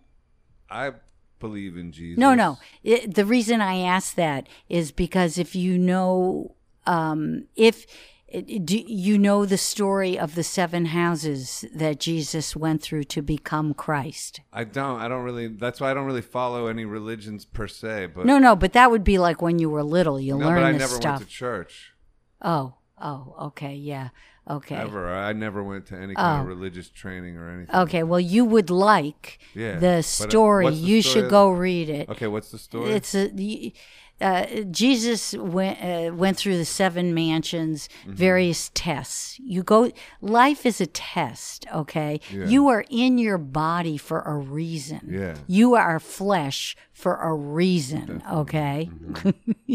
and the flesh only lasts so long, right? Mine's gonna keep lasting. That's no, it's not. I know. Hey, hey, skull Buddha baby. Hey, Um, hey, hey, hey. uh, impermanence. Okay. Um, so, uh, you know, we're gifted with this vessel Mm-hmm. um, to uh, learn various things, and hopefully, uh, next time, should there be one, uh, you know, you're moving on to the next level.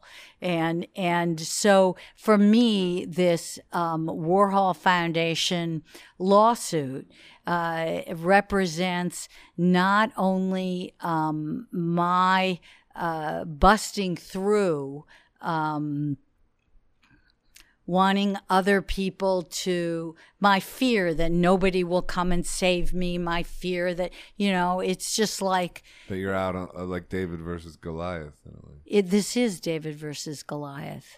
Um, this, i the, uh, it is. Did they tell you what they did with the photo after all these years? Like where they used it? And N- what No, they, they came- did they came back what and they s- did was you know they said uh, you know we uh, we will uh, drop this lawsuit and uh, give you fifteen thousand dollars if you give us your copyright and um, I said um, no that isn't going to work here So what? What can I ask you? What, that was the point of like you know um, so they didn't try to settle with you before that when you just called them up the first time and they got No, back I to you? sent I sent my lawyer in to sit with them, and he uh, uh, he said that he thought that they would Make an uh, offer? make an offer on Friday, and he didn't hear from them on Friday. And on Monday morning, I woke up to phone calls from the uh, uh, the Post and the whatever other New York papers asking me to respond to the lawsuit that had been filed against me What did they sue you for? they sued me. Well, it makes no sense.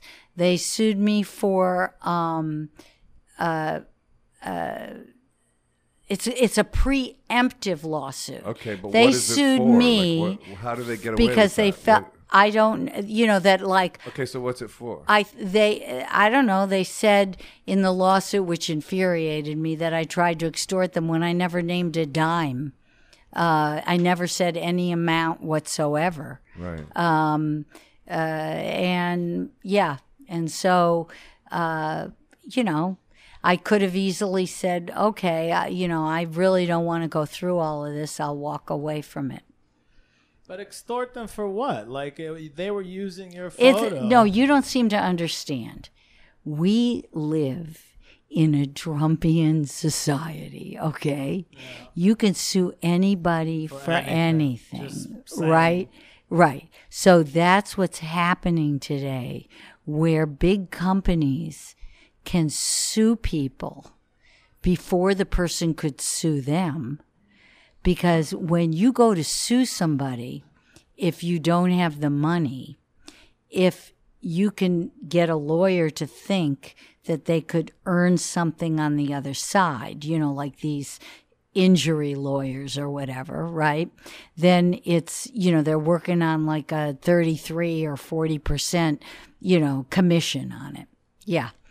Anyway, this is all stuff. Uh, let's move it along let's take let's talk about David Lee Roth. uh, uh, no, but what I want to share is this: that there was, um, uh, and I would love. I have the briefs, which are public to read, which are fascinating. So the federal district court judge ruled um, that when he looks at my picture, he sees no. uh, Now the federal court judge was given a lot of other cases, you know, my registered copyright, all the stuff that he needed.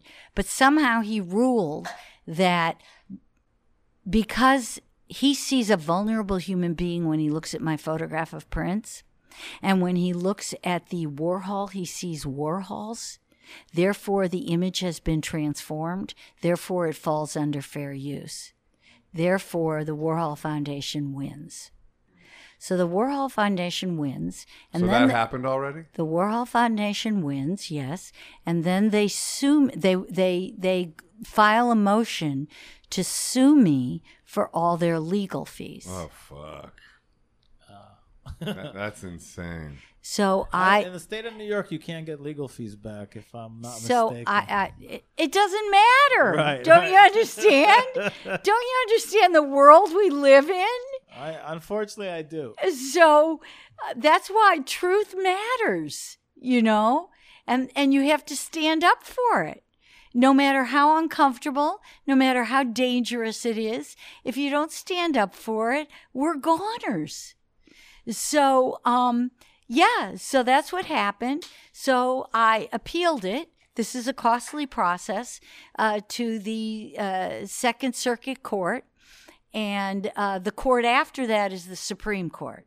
So uh, just the other day, oral argument was heard by the judges, and I posted it for people to listen in. And I think that the judges asked really great questions, and I think it was quite clear if you were a listener um, to what has transpired. Um, and so we will see how the ruling goes. You know, I know that I live in a world that you can't count on anything, you know. Um, but I also know that unless I fight for what I know the truth is, um, that that if I don't do that, then I might as well join the masses that are headed for, you know, really uh, civil war, chaos, annihilation. I'm sorry that you're dealing with that. Where where does it go from the, here then? Like so they're they're suing you for legal fees, which I'm assuming are probably extravagant. Well, that all gets held off until the second cir- second circuit court of appeals uh, makes their ruling. Yeah. And and even when they make their ruling, like let's say I win, Yeah. okay, they are going to appeal it to the Supreme Court. They already told us that. Right. And if they win, What a nightmare. I'm going to appeal. No, I think it's a blessing. You know the thing. Why do you think it's a blessing?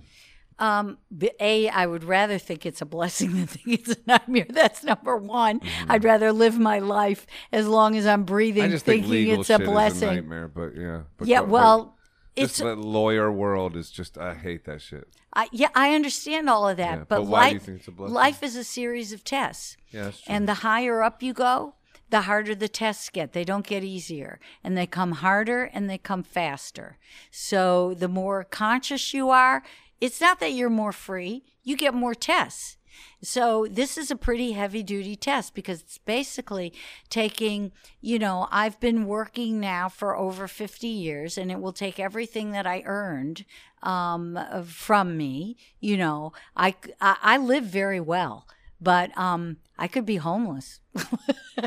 so um, you know uh, uh, i hope that i, I trust I- i want to trust in the judicial system Why do you call it a blessing or a potential blessing though? oh there's so many lessons to be learned from it um, and Like and what? who I am, uh, where where uh, you know what is courage. Um, uh, who are my friends? Have you found who are the people that understand um, uh, how important it is uh, to uh, to not let the world turn the way that it is. Hmm. You have to stand and fight. And have you found any sort of resources within yourself, like, or ways of evolving yourself to like create a being that can withstand what you're going through now? Um, painting is really helpful because I find joy in it, and I find a connection to that which is uh, feels purposeful. Um, you know, when they, if you look at um, St. Patrick's Cathedral or any other cathedral, Notre Dame, you see a level of craftsmanship at the very top, the steeples, uh, which those artists that worked on that, it's not like they were being seen like all those carvings by the door. You know, you got to look up at that. Their their feeling of significance uh, came from their connection of how the work uh, uh, uplifted them to the divine. Wait, And say that again. Their feeling of what? uh, How their work uplifted them to the divine. yeah, and and, and so Their you- feeling of significance their feeling of significance was Yeah. how their work uplifted them to the divine. I love that you're repeating this. It bears repeating. It takes me that it take me that long to figure out what that means, and it, I could meditate on that for thirty minutes at least, At least, probably thirty years. well, you'll find that helpful. Yeah, your yeah your significance. Yeah, I, I I think I work my life along those lines. You do, you do. I think you do too. Yeah. I really do. Yeah, I feel like I'm on a spiritual quest. Well, You know. Yes. Like I think we all are. I'm not saying I, me alone, man alone on a spiritual quest. I just feel like we all are on our own spiritual quest or whatever that means, but like some kind of testing ground that's rooted in the spirit realm. I think that you also, uh, which you should take in and uh, feel good about, is that other people um, sense that about you, and it helps them in their own journey. Wow. That's cool. Yeah, I do. I really do th- think that's true. Yeah, that's what you get out of AA. I appreciate you saying that. Thank you. I but that's what you get out of like 12 step things is people sharing their struggles and then all of a sudden you realize like we're all just here with these struggles, you know what I mean? So it or like yeah, just knowing life is difficult makes it so much easier. When it's like kind of thing what you're saying. Well, to, to see those difficulties as your opportunities.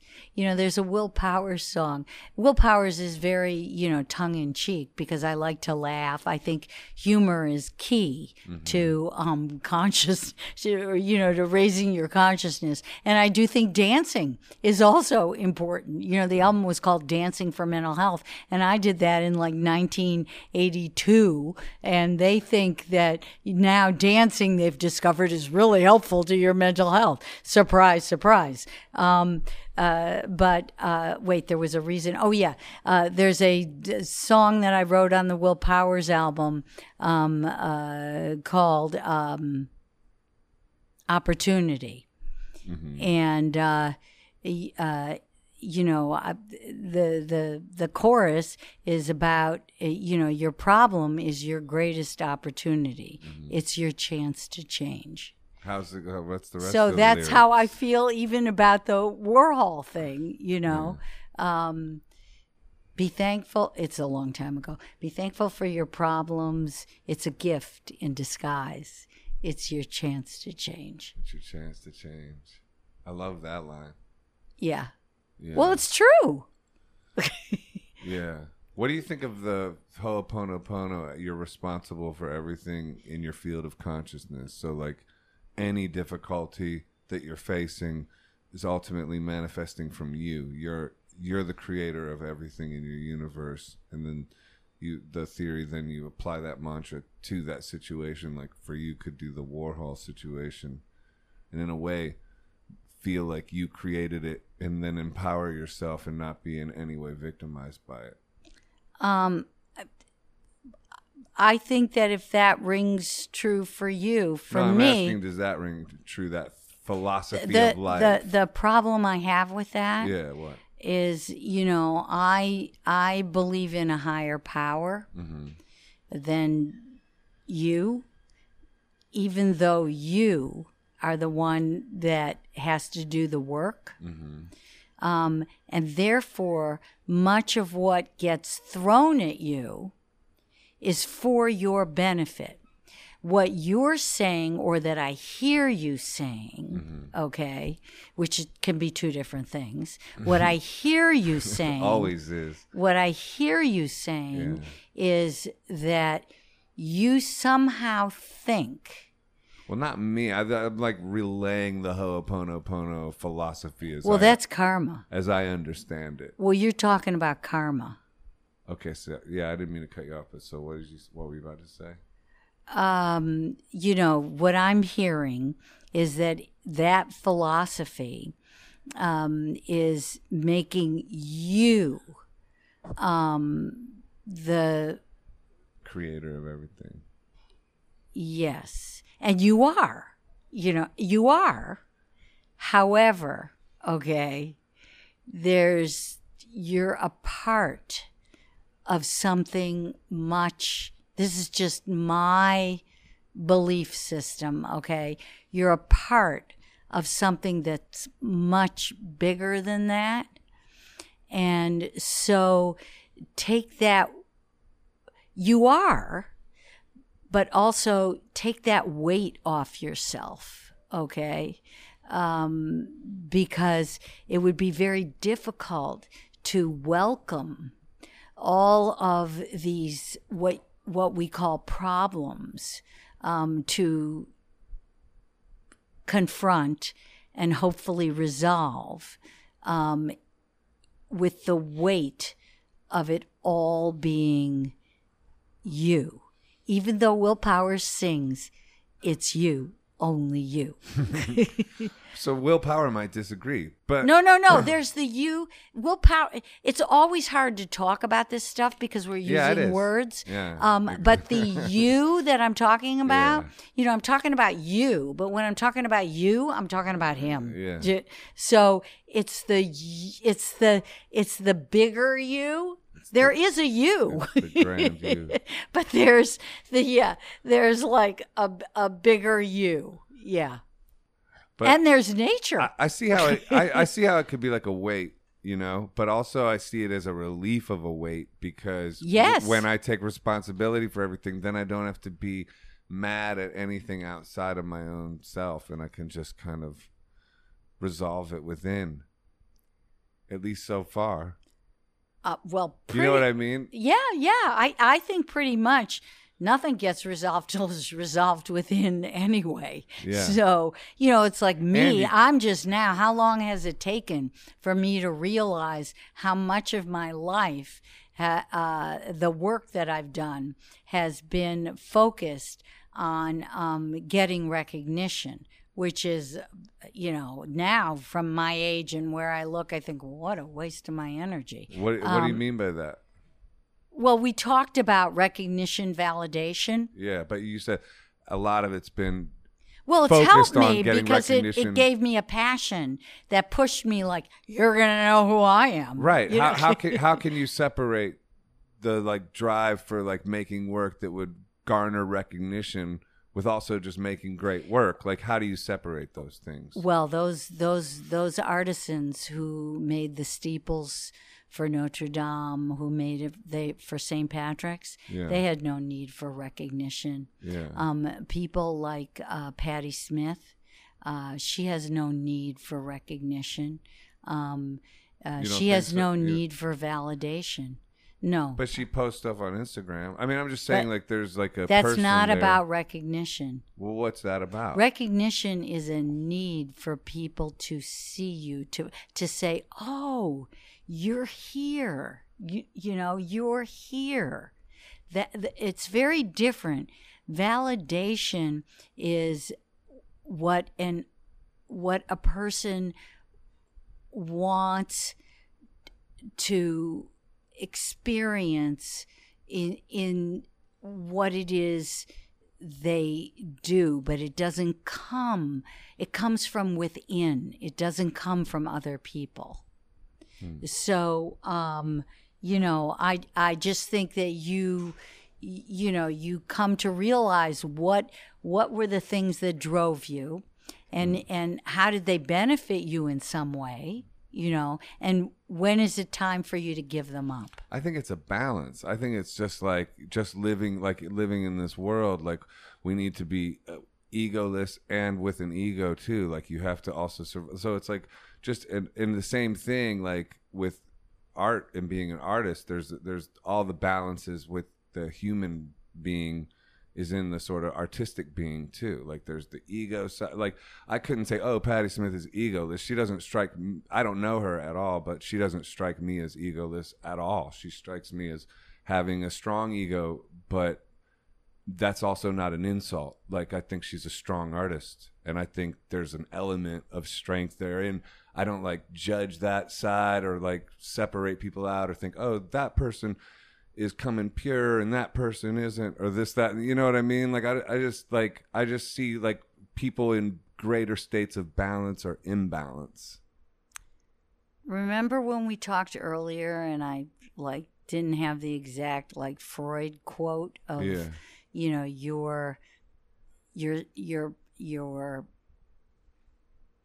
your I don't know if the word is purpose, but love and work, yeah. you know your satisfaction, your um your completeness uh you know Patti's career was really going into high gear after uh, Easter, Mhm. right? After Because the Night. And which she wrote with bruce springsteen He wrote and gave it to her. oh okay yeah well, Bruce wrote it and wanted Patti to do it, and Patti rewrote All of it? a lot of it. Oh, okay. not a lot of uh, it ch- it definitely changed it okay and but the uh, but the point is more that my point in bringing that up is just that I wanted to tell Joseph that you know she had met at that period of time Fred Sonic Smith and fell in love with Fred Sonic Smith. And in the middle of having it all everything you know all and she worked for that right? She worked hard for that. Having that she has love okay? She has her work. She writes all the time anyway okay? You know she doesn't write to like have the public love her or buy it she writes for that's what she does right so when she got the love and the work she walked away from all of that would you do that I, I mean, I love making stuff and making art. I I don't. But, no, but you can do it and not be in the public eye. Yeah, I don't even. You like being at this point in time, you enjoy being in the public eye. Me? You get something from it. I don't know. That's like your judgment. No, it's me. Yes. it can't be any other way. It is your judgment. Well, you do a lot of things. I love doing stuff. I I totally understand that. Yeah. But you do a lot of things. And if we if we talk about reality, I've manifested in this stage of my life far less of a following. So on some cosmic level, I need less of you know, on some cosmic level in reality, I'm garnering less attention or need for attention, you could say. Really? Um I- no, I I actually have thought that about you. Yeah. Yeah. Yeah. So I I don't know. Like again, I go back to like I'm not into judging people. Like just back to that theme. Like I'm not judging people. Like people are out there expressing themselves and that's cool. And people do it in different ways and some people do it a lot and some people do it a little bit and some people are real mysterious and some people are overbearing and all are cool. Like oh I don't I don't like oh I don't like the way you do it or this person's doing it from this Wait a minute. so ego you're vibe telling and me like you know I you're don't telling I just me you're fast I brain. I you're don't. autopilot. I'm just not as judgy You as you, Lynn. it's not judgy. Let's talk about David Lee Roth. Fuck's sake, you don't have an autopilot on you. dude! I listen. I'm all, I'm all, I'm also out here surviving too. You want to real talk? Real talk. I'm I'm out here surviving. You know what I'm, I don't Yeah. want. I don't want to go deeper than that, but I'm grinding for a survival thing too. So it's like, and my shit ain't locked in. You know what I mean? Yeah, I understand. If my shit was locked in, I could lay back in the cut a little bit more. Like, so if you want to talk about it like that too, there's also that going on. Like, if I had five hundred million dollars in the bank, I'd probably be a little quieter. Well, you know what I mean? You know what I mean? So it's like, Wait, wait, you know, wait, so wait, like, wait. real I- I- talk. I wanna Let's know- talk about you walking with Eddie Van Halen and dating Bruce Springsteen. I want to know. I want to know why it's five hundred sake. million. If you, how much Might would well it get take? a billion. How much would it take? Five million less. Two How much would it take? I'm not greedy, How much would you take? but it you take? probably think I am. oh, that's terrible. but I- I'm, I'm I'm so here all day, sorry. folks. How much would it take? yeah, how much would it take? Really? oh, come on. I don't know. No, how much would it take for you to I- feel? How much would it take? I feel good. Now. By the way, I feel really good now. Yeah, like I'm, does. like I love life. I'm doing really well. Like I'm not trying trying to paint a desperation picture either. I'm just saying it ain't on lock. There are things. There is this. There's that. Y'all know what I'm talking about. Read between the lines. You know, like, and it wouldn't take it for me. I would be happy living in an airstream. That would be like fucking gangster. I- Yeah. I like I lived in a garage in Red Hook for five for like eight years. And that like recently, like you know, uh, it doesn't take a lot to keep me really enthusiastic about life Well, th- I'm and gonna- give and giving my all to to to this life. You know. Okay, so, So- now I'm going to tell you something. Okay, Okay, go for it. This is like my fast brain, judgmental, autopilot Ah, fuck's brain. sake. Okay. Um, I think that you are super talented on so many different levels, and that your vision of yourself, okay, is one where you don't ever really want to have any kind of money okay? Hmm. Because that's not your vision of who you are as an artist. And anything that would make that happen, mm-hmm. you have pushed it away hmm. because you are so talented. And it could, and you're a hard worker. It's Yeah. not just talented, you work. Uh-huh. So I really think I like to work. I'm from Ohio. That's what we do. we're Midwestern. Yeah. Yeah, we drank the, the water. Yeah. Um, that, you know, so uh, I really think, you know, you are living La Dolce Vita because you are living really the vision of yourself. You don't have that other vision. That's why when I kept going, like, well, exactly how much? Because when you pick the figure 500 million, which is like ridiculous, okay? no, not that you couldn't have five not hundred that ridiculous. No, I'm not. Not that you couldn't have it. Hey, Jay Z has a billion. Kanye has three billion, I guess. I know, at but least. but you picked a wild number like that, Uh-huh. unlike like let's say five million or ten million. Do you know what I mean? You picked that would something be too serious. well, too real. Yeah, but I don't. I'm not trying to bum everybody out. I'm trying to illustrate a point, like going like, well, I'm still out here gunning for survival yes, too. but that that's was that was your the point. vision of you. N- I, I just think that's well that That's I, my judgment. That's fine, and I, I, I, you can't argue that because that is who I am at this point in time. So therefore, that must be the vision of me. But uh, my, I am wanting to manifest greater comfort in life. I'm not really.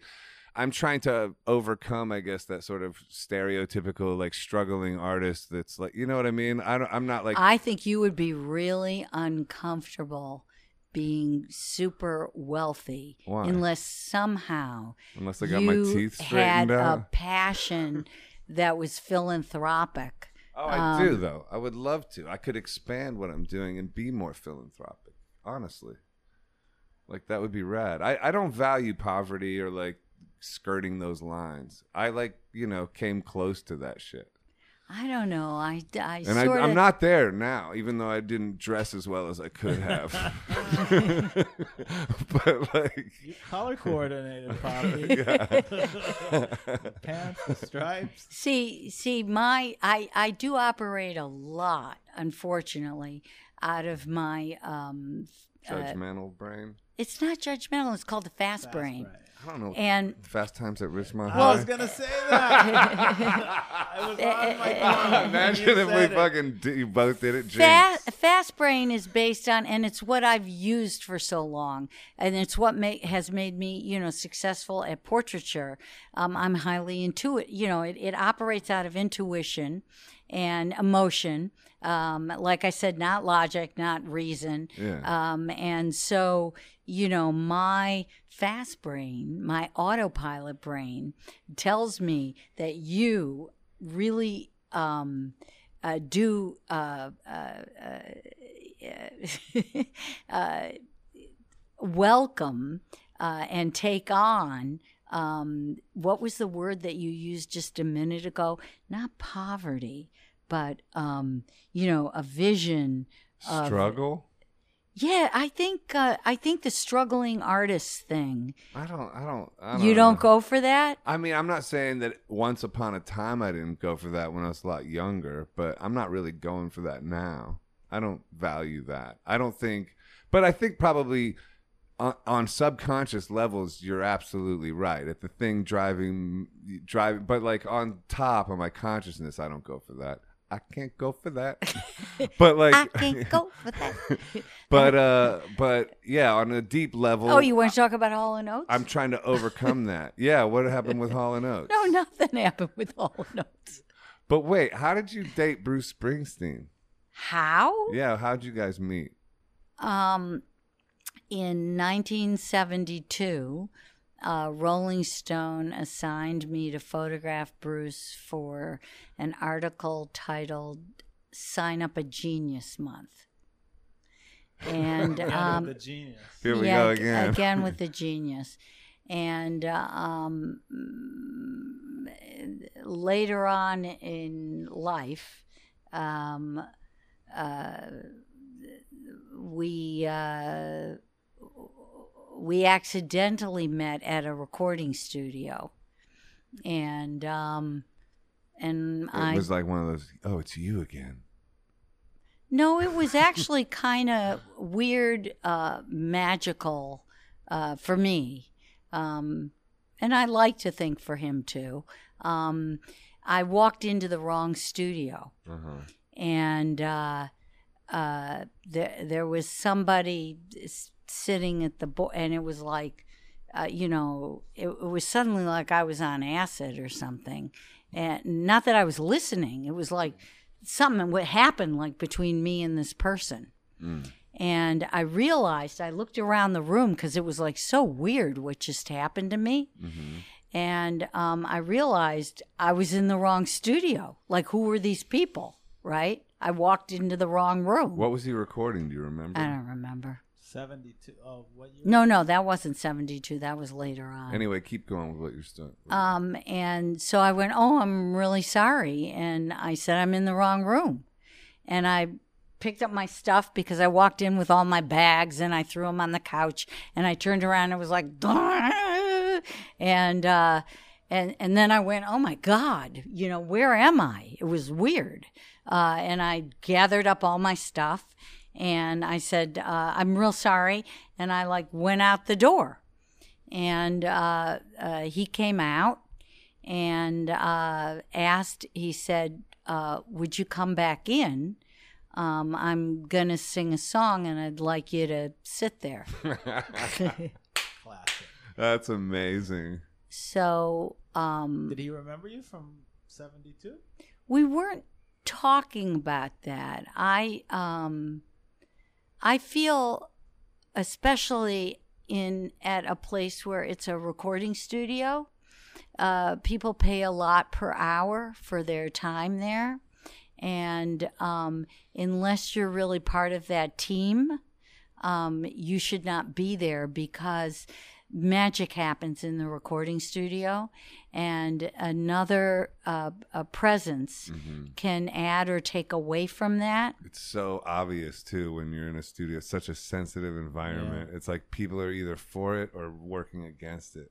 right so that was why when i walked in uh, but still something happened between me and that person Yeah, of i didn't even know who that person was Right. i actually i don't think i could actually see him i think i just saw like light it was weird Right. um, I, it literally felt like an lsd experience Right.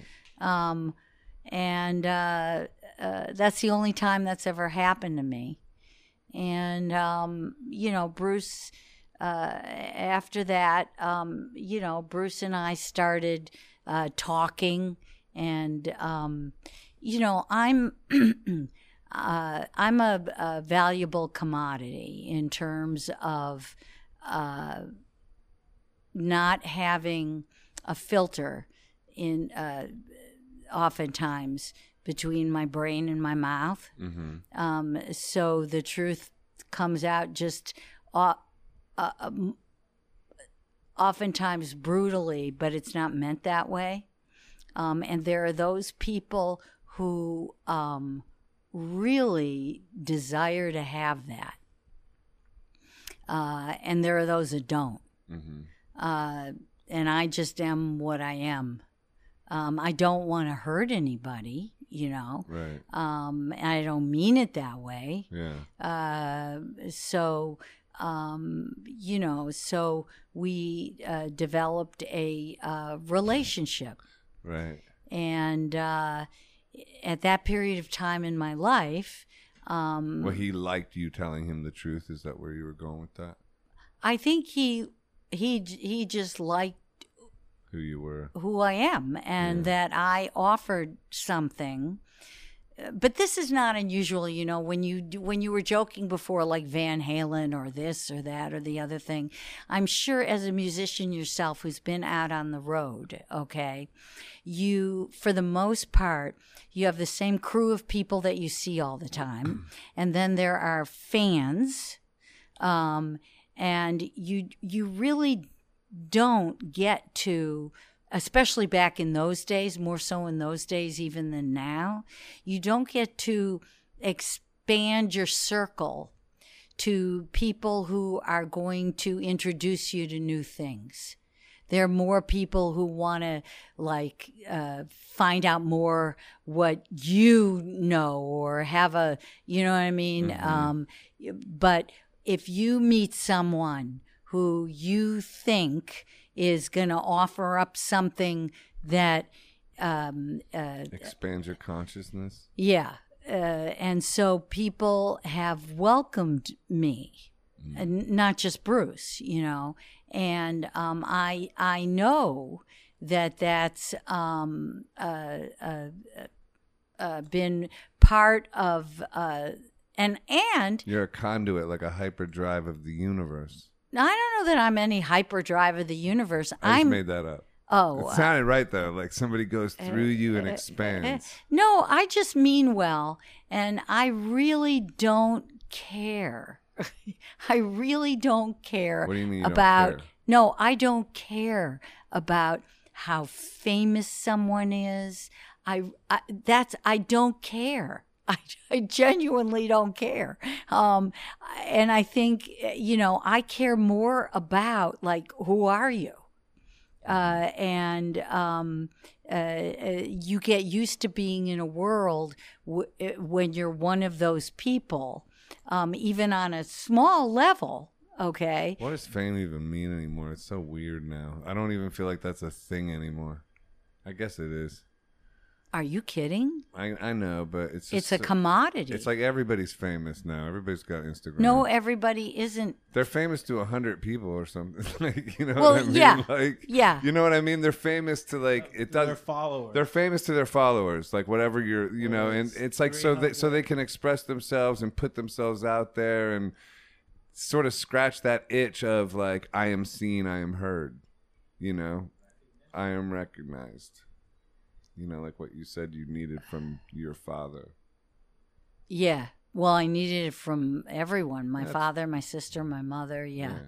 Um, yeah, yeah. I don't know. You know, um, there. I don't know. I just think like. you like were never starstruck, not even when you've shot James Brown, who was like your icon or your idol. Not James Brown. I probably might have been with. Uh, well, I I was and made a very conscious decision uh, when it came to Bob Dylan, um, and I was with. Uh, Fred Astaire, who I did not meet, um, and I was with somebody like um, I directed at Madison Square Garden the McGovern Eagleton uh, concert, and Gregory Peck came. You have to realize when you're a kid from my generation, when there was black and white television, and you watch these movies, you know, I mean, that was like Gregory Peck, you know. Uh, I found myself oddly, I mean, I it was odd to me that like I had a hard time speaking. you know, it was like, why can't he's just a guy, you know? So, but for the most part, other than those people that I mentioned, you know, and Fred Astaire was way beyond Gregory Peck. I probably would have fainted if I met Fred Astaire. Um, but uh, and and you know, uh, uh, Bob, I made a conscious decision. Uh, so um, uh, there's never been anybody um, uh, that would take me out of um, being who I am. I, you know, I think we're all valuable. I agree. Yeah.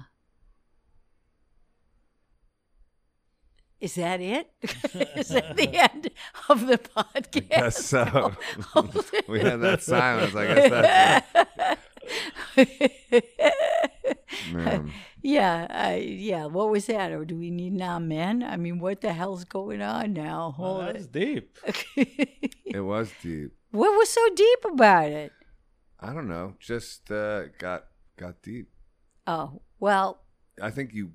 I think you live in that realm, though. Maybe. Uh, I,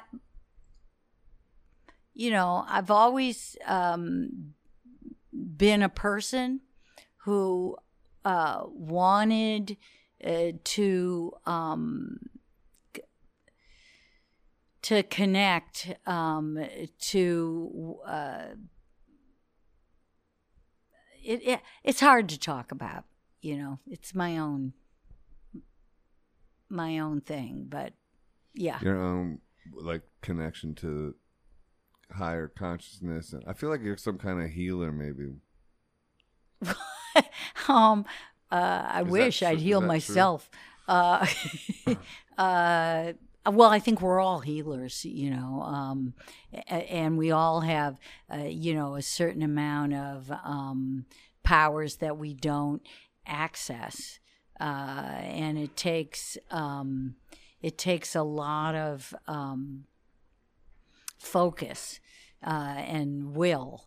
Uh, and it also means that you create a support group around you who uh, who feel the same way that you do. And my uh, my probably my uh, my journey because I have uh, been part of things, you know, whether whether it it was uh, meditation groups, a variety of things, that it always came to a point at which I uh, felt disappointed. Um, in the teachers or something. Or in the t- it, well, or in the study or whatever. Well, disappointed that the teacher uh, was. I felt had been compromised um, by the tests of everyday living. You can uh, you can go into a place called samadhi uh, and um, leave your body, and that doesn't mean that's it. You come back, you get tested. And in those tests, that's why you should like look into the seven mansions and what, you know, Jesus, Jesus isn't Christ. Jesus became Christ. So to become the Christ, um, you go through various tests. And in the process of doing that, I had teachers who, let's say, I thought were the Christ. And I realized that, well, maybe they were last year, but because they got these powers power corrupt but they yeah so every every second not just every day not you know every second is a test. And um uh every second huh? you're in your body. You're in your body. So as long as you're in your body that's what's going to happen. So accept it you know? And uh, be grateful for it because there's a lot that the body offers us you know that's only going to happen while we're in our body. That's why like we have this incredible planet you know. We got this you know nature. Nature is god. Nature is the existential god okay? And uh, look what we're doing you know? Um, so uh, you know i i just feel like we are um, it's a constant uh, a test. And some days, yes, I am uh, uh, downtrodden and don't know how I am going to get up. And um, I know that that's a waste of my time in the body, and I have to get up and do the work. And what is the things that get you up and to do the work? Remembering th- that I'm on the journey, that I'm blessed enough to still be here on the journey. Mm-hmm. Is there any kind of techniques you use though, like yoga or anything specific? I did when I was younger. Um, uh, no, I used to sit in meditation for uh, actually more than 24 hours, you know, learning how to hold, not going to the bathroom, not feeling there's a fly on my face, whatever the case might be. Um, you know, silent meditations, you know, not talking for a month. Uh, that's a real heavy. that is heavy. Uh, um, so, you know, there, uh, uh, but now you don't do that kind of stuff anymore, or like you no, used to. no. Now you just what? Just get grateful. No, there are everyday things that I fail at. and don't and and uh, I just want to be conscious that I'm failing, recognize them, and then try to do it better. the next day. Yeah, or that day Yeah. you know but i want to i want that recognition opposed to that being the slow brain Yeah. i want that to be the fast brain that autopilot Yeah. i'd like i'd like i'd like that on my autopilot fast brain Right. that would be that would be cool Yeah. That's awesome. Okay, so now what do you want to ask me about David Lee Roth? Well, like, yeah, like I was sitting here just sitting here tripping out, but like correlating because you keep talking about Jesus or a little bit here and there, and then like correlating like David Lee Roth and like religious icons and like Gene Simmons and Kiss and all them, like that sort of iconography of religion and rock and roll. I don't know why I was sitting here thinking about that, but do you have any thoughts on that? And- uh, and yeah, yeah, yeah, I do. Working with okay, tell me what you think about that. I think that that moment um, on stage, where particularly uh, I've been I've been on the stage when there are a hundred thousand people hmm out there not 2500 you know like a hundred thousand. And the amount of love being thrown at the stage hmm is just i mean for me i'm sure for them no matter how dead they are you feel that okay? And that changes everything. So that relationship and feeling that energy of that give and take and that oneness is uh you know i- you know really is such a gift for me I because I as we talked about before, I'm never moved by someone like being famous or whatever. Um, I always wanted to be like the fan. Always. I didn't want to be the person on stage. I wanted to be the fan because that person with the unconditional love that they have, you know, they don't really care who that person is. That person is the golden calf. That person is who they want that person to be, you know?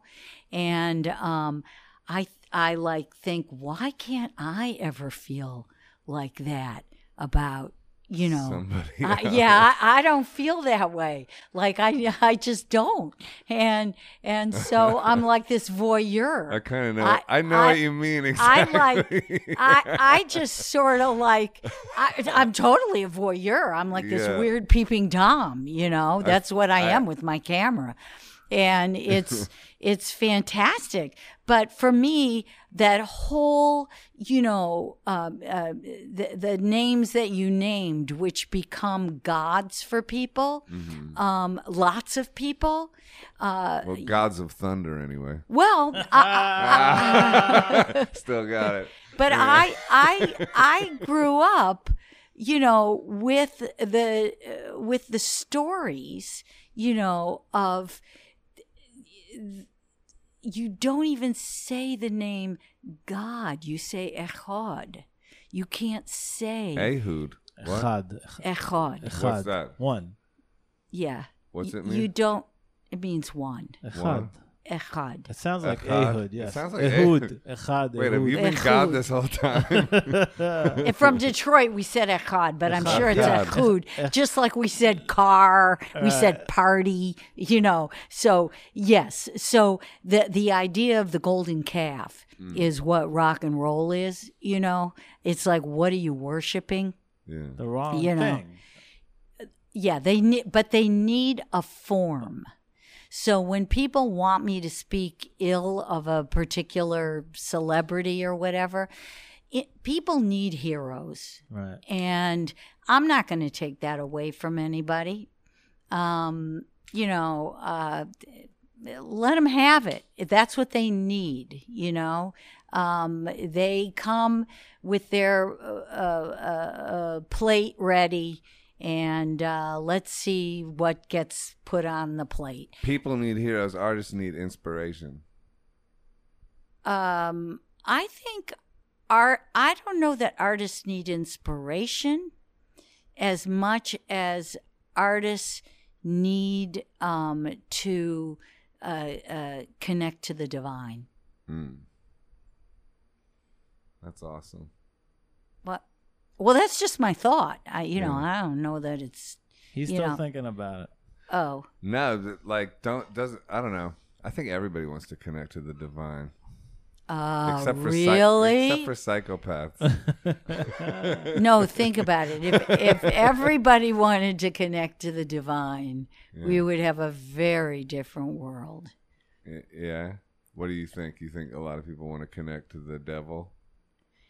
Well, first of all, um, on the uh, who was it who said it? I wish I could remember quotes, um, but on on the side when you look at a thing of the angel, you know, like a painting of the angel, Yeah. the flip side is Satan. Right. Okay, so they're flip sides. Yeah. So as long as you're in that mindset, okay, It's always reaching for the it's always both Yeah. you know um so if you uh, if that's the if that's where you live that's what you're going to be dealing with Right. And you don't live there? i well sometimes i do unfortunately but most of the time i try not to live there And where do you live instead? What's it what's what's it like Yeah. Wh- How do you What's it, what's in it like in nashville How, how do you how do you or aspen how or- do you frame it? how do i frame Life or the hero's journey or oh the hero's journey joseph campbell yeah, or like Um, whatever we're all doing here, like the how do i the, frame the it test of life. Yeah, how do you frame it? Because I think of like good and evil as like the frame frame of it or whatever, like yes you know darkness and light or whatever. That's It like, That's the frame around the picture. That's right. I So- mean, I so- agree with you. oh, okay. So that's how you frame it too. Well, that's how it is in your body. You're in the body. As long as you're in the body, you are here to go through certain things. When you are through it, you no longer need to be in your body. So if you're in your body, this is what happens. And choices have to be made. So choices are decisions. And you've got your slow brain and your fast brain. Fast times in Ridgemont. and utilizing them both is important mm-hmm. because the you know the the the the ancients used that fast brain in a world that they lived in it worked for them. Mm-hmm. We've taken it and kind of mutilated it mm. because we don't have the same kinds of needs of survival. We don't live in that world anymore. Mm. We live in a different a different universe. A different universe. yeah. On, I got some notes though. I want to read real quick. to you. Don't you want to ask me about Gene Simmons? I do actually. Yeah. And- H- What? What? How did you meet them? Let's see. Oh, Bill Aucoin called me. Bill Aucoin was their manager, and he called me and asked me to photograph them. And um, so that was how I met them. But the minute I met um, Gene and Paul, um, there were very few. It's really fascinating um, because Gene has, in many ways, a similar background to mine. You know, we're the same age, and his uh, what's different is you know uh, Gene's from Israel. Chaim. Yeah, Chaim Weiss. that's right. And um, but he it wasn't that normal for kids of our generation to have working mothers and to just have a mother. Okay, um, so we had that in common and our Jewishness. There were not many um, people in rock and roll because that was not a job that many Jewish parents would have suggested their child go into, unlike today, okay, where they know how much money can be made, right, uh, in rock and roll. Yeah, before COVID. Yeah. uh, Well, well, there are ones still making. you're right, you're Yeah. right, you're right. Yeah. So anyway, the uh, uh, so there was a kind of bond there, and then Paul, um, Paul grew up with this like deformed ear. You know, and he didn't have the long hair. So he went through a lot of, you know, uh. Well, people teasing him and stuff. And when I was a little kid, I had a hemangioma over my eye. And I mean, because Paul's a good looking guy and I'm a good looking girl, but you, that's not what we came from. So our vision of ourselves is where people, uh, uh, uh, gave us issues, um, uh, about something physical and um, the hemangioma, the hemangioma over my eye. What's a hemangioma? It's a blood clot. Oh, okay. And it was over this eye, and this was very big, and it held over, and my eye was like closed like this. Oh, wow. Okay, so I would wear like there was this actress Tallulah Bankhead who had her hair that went, you know. So basically, I see out of my left eye. Mm-hmm. Okay, and um, uh, uh, I had, which I should, my mom shouldn't have done it, but later in, you know, a little later, I don't know, I must have been six or seven or whatever. I had radium treatment. They took it down, you know, took it down. But the point is that when you're that young, that's when you're forming various uh, uh, uh, associations. And so, uh, here paul who has this ear you know we look at him today and how does he make his living you know it's with music and then me mine is all about vision and i'm one-eyed you know That's fascinating. so um, I bonded with them in very different ways because Gene was uh, uh, so much unlike me when it came to.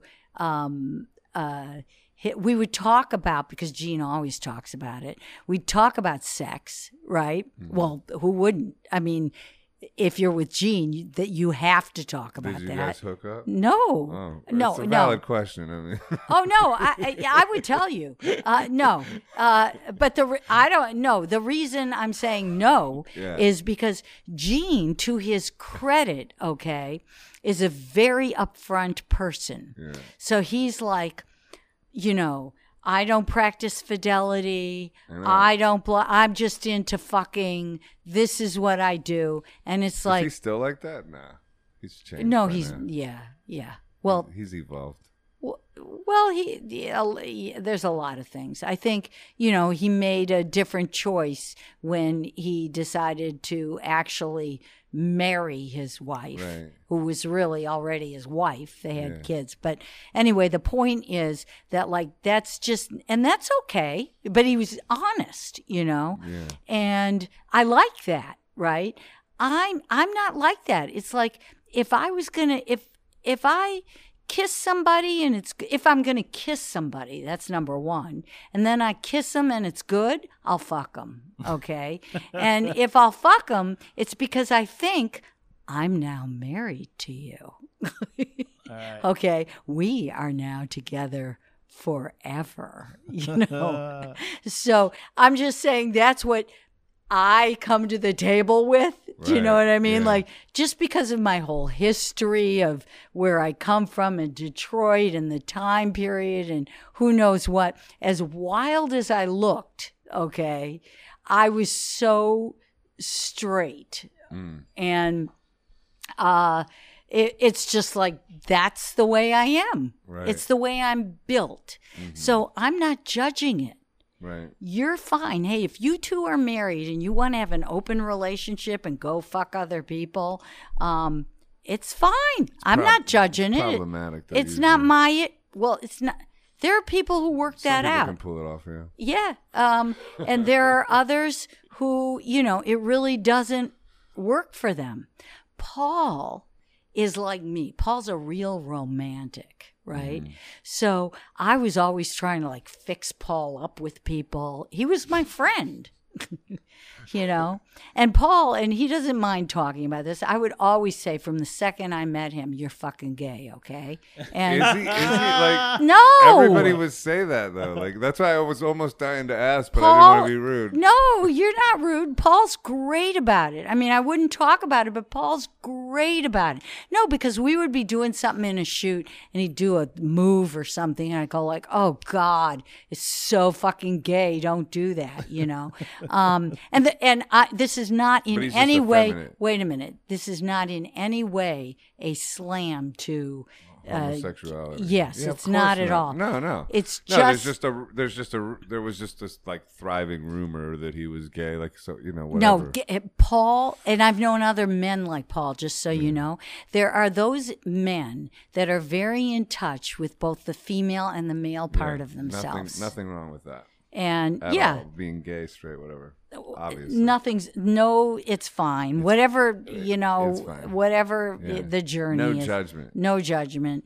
Um, but Paul, no, is is very, very much a heterosexual. Yeah. and um, he wasn't for me. He wasn't my type, but he he's also the kind of guy because he's so in touch with, the female part of himself that he can have women friends.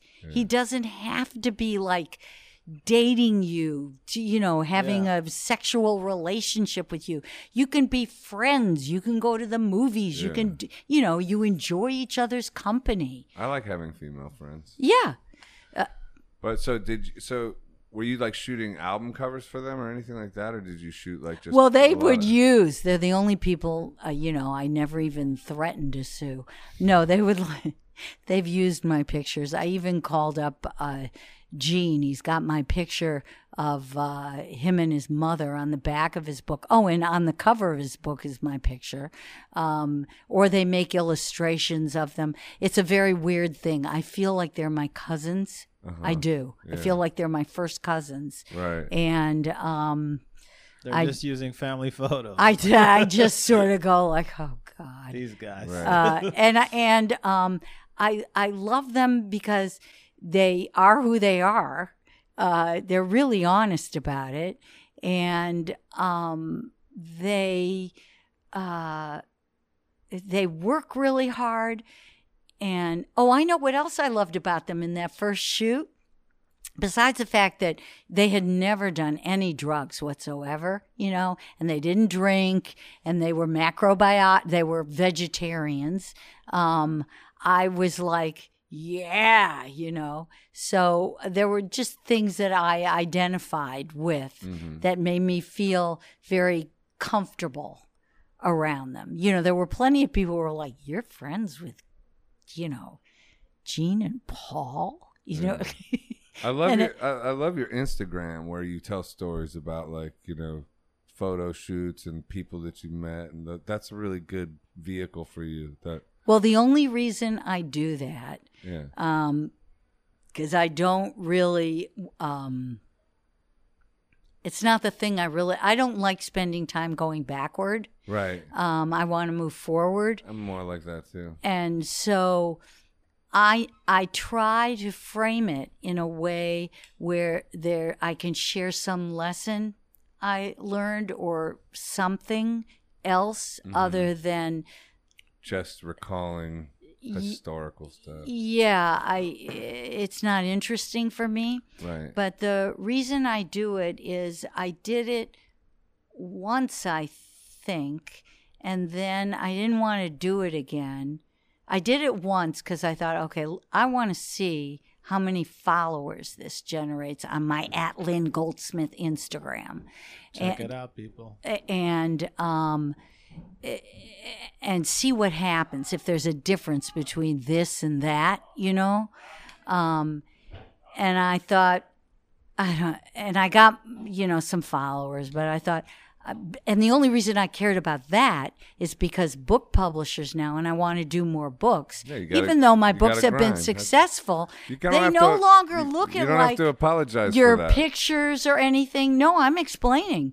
They look at like how many followers do you have, Right. or they don't want to give you a book deal. Right. It's weird, you know. And I want to make books. Exactly. So, um, Ex- any uh, and then we're back to that thing I was telling yeah. you. No judgment. It's just like a, it's an organism, like a human being existing in this realm called Earth. It needs an ego. It needs to survive. It needs the connection to the divine, and obviously that's you know the most important. You could even say, but I don't even want to say that because what's really most important is the overall balance. You know, the balance is the balance is Yeah. the, and and that includes hey, I need some attention for this, or like not in any Yes. goofy way, or no, like I understand. in a way that's like, yeah, just you're And- you're grinding. Yeah, and there well, but there's things I enjoy about it. Of- well, so of anyway, course, I of didn't course. want to. I That's- didn't want to do it. When it I say again. grinding, I don't mean not enjoying. I mean, in, Yeah. that's lingo for people that like to grind or whatever. It means work hard. You know. Well, I didn't really want to do it again, and Matt Nathanson, um, Shout at out, Matt, Matt. Nathanson, yeah, and Patti Smith, uh, at This Is Patti Smith, um, uh, they both um, told me, "Oh, you have to do more of these," and I went, Yeah, "I don't." great. And I said, I don't really want to do these. And they said, you know what? People, it lightens up the day. It, does. takes it away. It lightens it up. So if you want to do something uplifting, because they know that's what I want to do, um, th- they said, do it. Well, you know who else likes it? At Joseph underscore Arthur. Burn. Wait, I like it too. At At underscore Lazen. oh fuck! So wait, tell that story about David Lee Roth and the It's Bell really Bottoms, funny. and then you walking with Eddie Van Halen and him saying he wished he was Bruce Springsteen. Where? Oh, because I talked about that? Yeah. Um, yeah. Uh, well, David Lee Roth was uh, also one of the rare Jews in rock Yeah. and roll. And um, They're not that rare. Bob Dylan, Leonard Cohen, Lou Reed.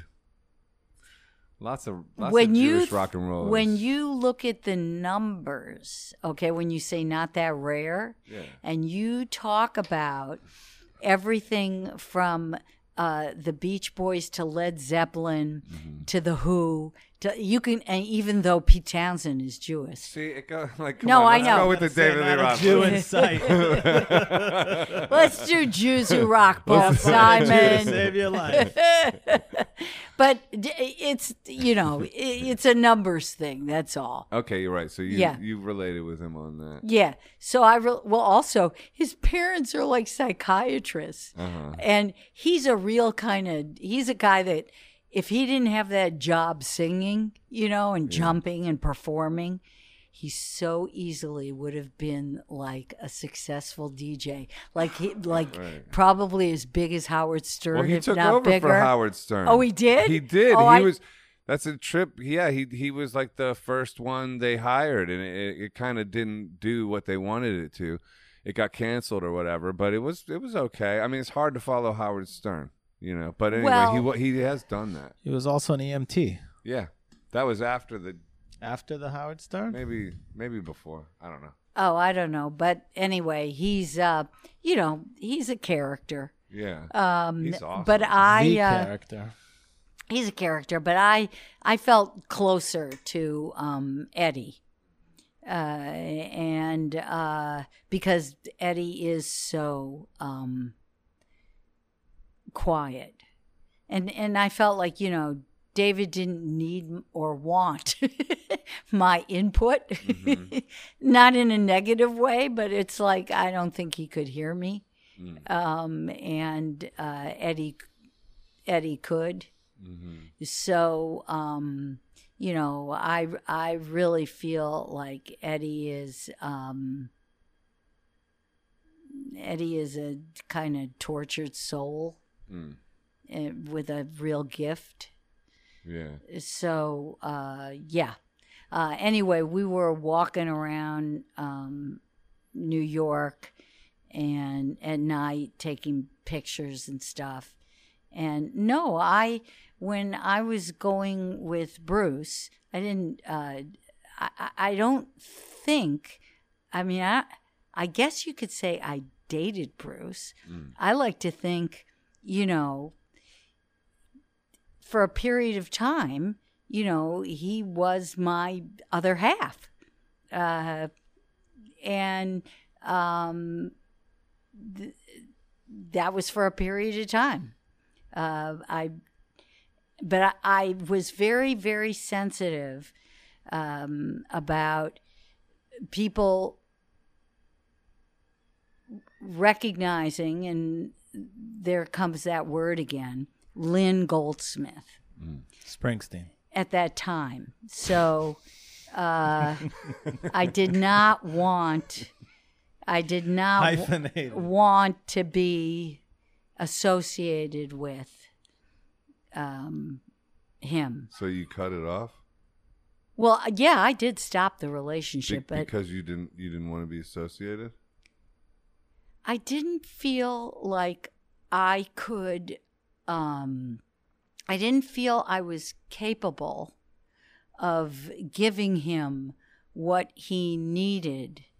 A person like that who's doing what they're doing really needs clear loving support. Mm-hmm. Um I am on my own journey Mm-hmm. and I'm not there, bro. What's that? So you couldn't. Offer Mine clear, was loving as su- strong as his. right. And So And you would so- be more what? Unlike where Patti could like stop and go with Fred, okay. Mm-hmm. Um, You I weren't gonna stop and go with Bruce. I wasn't there. In that's not where I was. You know, um, in my head, I was not capable of loving another person until I could, you know, achieve various things in my own life. Yeah. What, So say that last sentence again. uh, I don't know. It's not- you didn't want to let go of what you had and just go with Bruce. You had your own direction. Oh yeah, you had you had your own vision that you were going to follow. well, I had a lot of things Is, is it that because I he got wanted. too big and you felt it was going to overshadow you and force you well to in in part no in part um his the the for who he is and the pressure that he felt at the time of where he was at in his career he needed the loving support of a wife. well a person uh and uh a mate you know um and uh i was not uh ready to do that. And also when i looked at what life would be like it meant okay then i don't know if i'm going to keep going on my lynn goldsmith path okay. It would change your trajectory. it would change the trajectory and then i'd be on this journey of somebody else. And i didn't i mean that was in my mind. I don't know that that's the reality but that was what was in my mind. And i felt like um uh this wasn't for me and we talked about it very, you know like good friends who loved each other. And i you know and I thought we um, came to a very nice ending. Do you, are you still in touch with him at all, ever? Or not? Yeah, Oh, uh, once in a blue moon. right. Uh, no, the there was a problem where um, when he played Madison Square Garden in 1979 for the Muse benefit, uh, something happened there uh, that I've written about in my book. It's I really don't want to like talk about it, um, and uh, that came about as it would between. Um,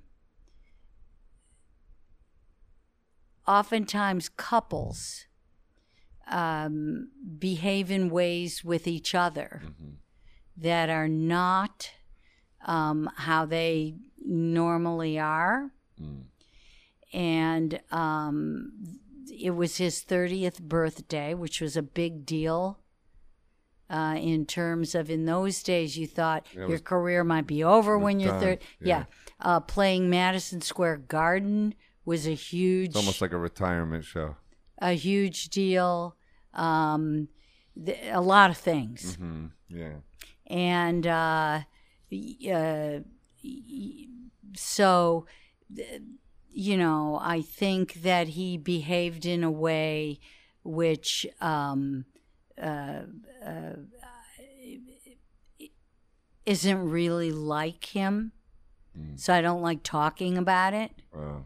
But it's Um, in the book that you're about to put out. No, it was in. Rock I only roll wrote about it. Yeah, it was in rock and roll stories. Mm. Um, you know, I just wanted because so much was said at the time. Mm-hmm. Um, in the newspapers, in books since then, and every About that story? about what happened. Yeah. Oh, I don't know. I don't know. well they uh, uh, the point is it's a small moment in history anyway but the point is that that You don't want to i'm a girl happened? Mm-hmm. i'm the girl photographer he's the heroic bruce springsteen Mm-hmm. so it i felt that it was twisted in a way where like i was at fault okay and had bad behavior and did something deceptive. That's how it was framed. Mm-hmm. Okay. And that's just not true. But I didn't want to respond to it because I felt that would just feed the f- flames. I thought it'll like die down. But then CBS blacklisted me for years. Um, uh, there were Blacklisted you like what? To being on their TV or any of your work or never hiring me right? for any albums, for any So anything. what was the word of, on you then? What did they say you did that caused that? um, they said that I was, I mean, it's so ridiculous that I. you know, that I was taking these concert pictures that like I wasn't allowed to take. It, I was running the whole Muse press thing. Mm-hmm. I- You know, I don't really want to go into it because it's like Okay, yeah. so Well, Mm-hmm. fucking stupid. But the bottom line is it gets turned around because he has to be like the hero. And he did something which was really bad and not heroic. Okay. Um, he hit me on stage. Mm. Oh fuck! I didn't know. I'm sorry to hear that. Yeah, it was really, it was very, it was very bad for me.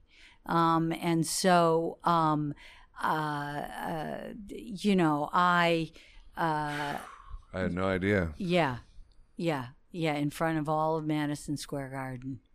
And, um, and so, uh, it, you know, so it's a moment and it should have been a, a private moment, which was very public. Hmm. So I could have, uh, you know, and headlines were like how I was suing them, you know, because I'm the Jew girl. Do you know what I mean? I'm suing. I wasn't suing. Mm-hmm. I never sued them. You know, mm-hmm. what are you talking about? But once something's in print, you know, it's like, what is the truth, Well, right? What caused that to happen on in, on stage in such a public event? That seems insane.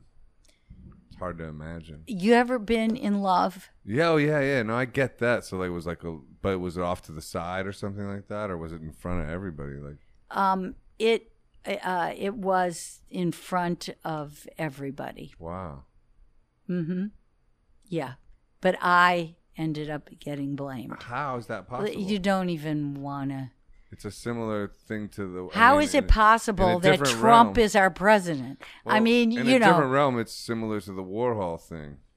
in a different well, realm, yeah, uh, very. It, it's different. It's But different, it's but a- the, the the powerful. Well, the powerful thing is you put stuff out into the press. Like they put out into the press that I asked for the Warhol Foundation, uh, not just in the press, they filed in the federal court papers, okay, that I, uh, you know, I was, su- I, I threatened for an exorbitant amount of money, okay? Now, that is, swear to God, on my life, may he strike me down at this moment. I never asked for a I, I, be- dime. I believe you, and I don't want to Okay. go back to the Warhol thing, but like no, no, I was no, bringing but, it I, up but I'm like saying this. So what I'm getting to is, so when the papers Yeah. go like, she did, you know, she's suing Bruce Springsteen. Do you, it's like, no, I'm not. You can't. Take I don't have back. a lawyer. Do you, it's like, it, you know, it becomes our, it becomes the truth. But what It- was about? What about like some? Like, wasn't there any outrage that um, that you got that he hit you? Like, The only, uh, because he's, how A could that? How could that not be an outrageous? because I'm a girl He's a guy. This is 1979, Yeah, so not time. 19, not 2000. 2020. Right. It's 1979. And where is your bread buttered? Okay. So the only people who stood up that I know of that went in his dressing room and told him the fuck off, okay, was, believe it or not, Meatloaf. okay. Tom Petty didn't tell him off, but Tom Petty made it clear to him and also called me up and said, I want you to come now and I'm going to put, you know, the two of you, blah, blah, blah. And I went, I'm, I, I, I can't. I'm like, it's a long story, but there, Um, there were Madison very Square few Garden? people, there were very few uh, people who were all at that event. Yeah. So it was a big, wild event with lots of different artists like Tom Petty and Meatloaf and all that. Yeah, which I helped put together, Musicians United for Safe Energy. Bruce did not come in until the last minute. Oh. Wild. Yeah, Yeah. yeah. So have you guys come to an amicable resolution of all that, or is there still bad animosity between you guys? No, no. Um, I don't know if Bruce believes whatever he believes. Um, I know my truth. Mm-hmm. Um, but I, I look at it like this I sort of understand why he behaved the way he did. Not that it's excusable, but I understand it. And I feel bad for him. Um, and I love that so many people get inspiration from him. Mm-hmm. So that was a little moment. I don't want That- to make any kind of deal that people should. If if you're gonna have a golden calf, he's not a bad one to have. Okay, um, and so you know uh, he tries hard Mm-hmm. uh, and uh, you know he he means well. Um, so uh, uh, you know I, it, I I'm fine with it, and so is Bruce. And yes, Bruce and I have a talking communicative relationship. Maybe we talk once every 3 years. Maybe we you know what I mean, but um we don't have um issues with each other. That's nice. Yeah, no, no. I I'm really happy that he has, uh, you know, uh, a family and um, a wife who has is the type of person that can just stay in there for him, Mm-hmm. and that's great. You know, and Bruce has. I'm friends with Bruce's sister, who's a wonderful photographer. You know, I I've known her since she's I don't know 14 or 15. Pamela, That's awesome. Pamela's at PamelaSpringsteen.com or whatever it is. Dot com. Next time you talk to So- Bruce, mention the podcast and that we'd like to have. So, on. okay. but so so I- no, it's not like we call each other up and saying. like, hey, how you Three doing? years from now, when you talk to Yeah. him, just so like let's uh, end it on what's coming. Well, what's in the future then? Like, what are you working on coming up? Like, what what's in your head now? What's inspiring you now? um, right now, because uh, painting um, has been um, a fear that I busted through. Yeah, Uh, I like what you said. That busting through your fears. uh, that was a big one for me. So I'm on, you know, I'm really working to um, to learn more through it and to be able to um, to hopefully uh, resolve uh, at the to do two things at the same time: resolve conflicts inside that I have through that particular art form, and uh, also to just um, you know uh, uh, reach for um, you know that connection to myself uh, without um, any need or desire for recognition. So I don't need to paint thinking I'm going to show at any time. You know, they nobody.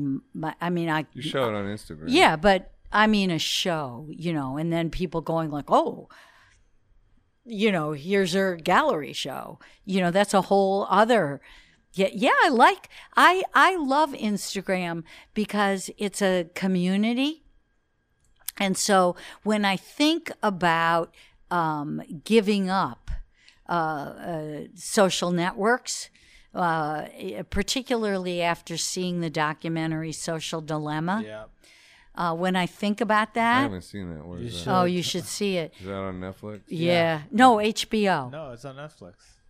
Is it Netflix? Yeah, it's okay. the top, the number one trend. I don't have Netflix. Oh, oh, it's well, Maybe give me your password. yeah. It's it's I'll download it and send it to you. uh, it it really is thought provoking. yeah, no, for Um, sure. yeah, it- especially if you have little kids. It's really thought provoking, um, and uh, you know, so the whole time watching that, I was thinking, but I really kind of like Instagram.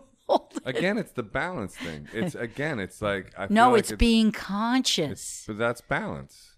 Being conscious is, is uh, similar to being balanced. But it's great, you know, because I like I like waking up in the morning and then the ones that are on my feed like you, I like, oh, look at that Rolls Royce he's with.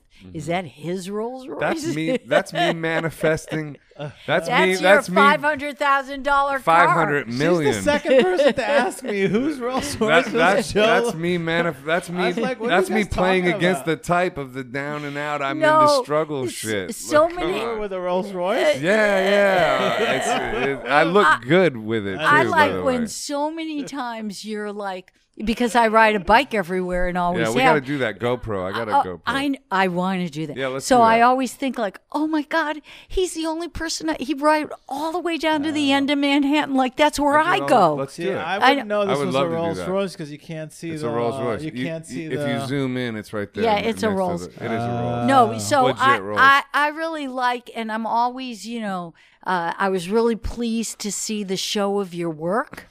And um, I'm going to try to make it down to that gallery. West you should 10th Street. Yeah. West 10th Street. 236 West 10th Street. Yeah, uh, definitely before I leave on Sunday. Yeah. Um, and uh, no, I'm always so y- yeah. I love that, you know. And then keep you you see new stuff, and then you also keep in touch with friends. Like Mm-hmm. Patti's Instagram is very personal, and it's like, oh, I should read that book, you know. That Mm-hmm. yeah. So People should check out your last book with Patti that you just put out. oh, well. Taschen, yeah, uh, yeah. I need them to do that. I need them. Unfor- it. I, I, well, okay. Uh, Patti and I, well, Taschen approached me about doing a Bruce Springsteen book. Going fast. and I said, Bruce, who? and I, Have I got Uh, a story for you? no, I talked about, I, I actually, I, I actually, prior to Taschen asking me, I talked about it with Bruce and, you know, we're going to do it one day, Yeah. but I didn't want to do it right n- now. Um, and so uh, Patti, a year a year or so before this, had we'd been looking at some pictures, and she said, "You know, we really should do a book of these pictures." So that stuck in my mind.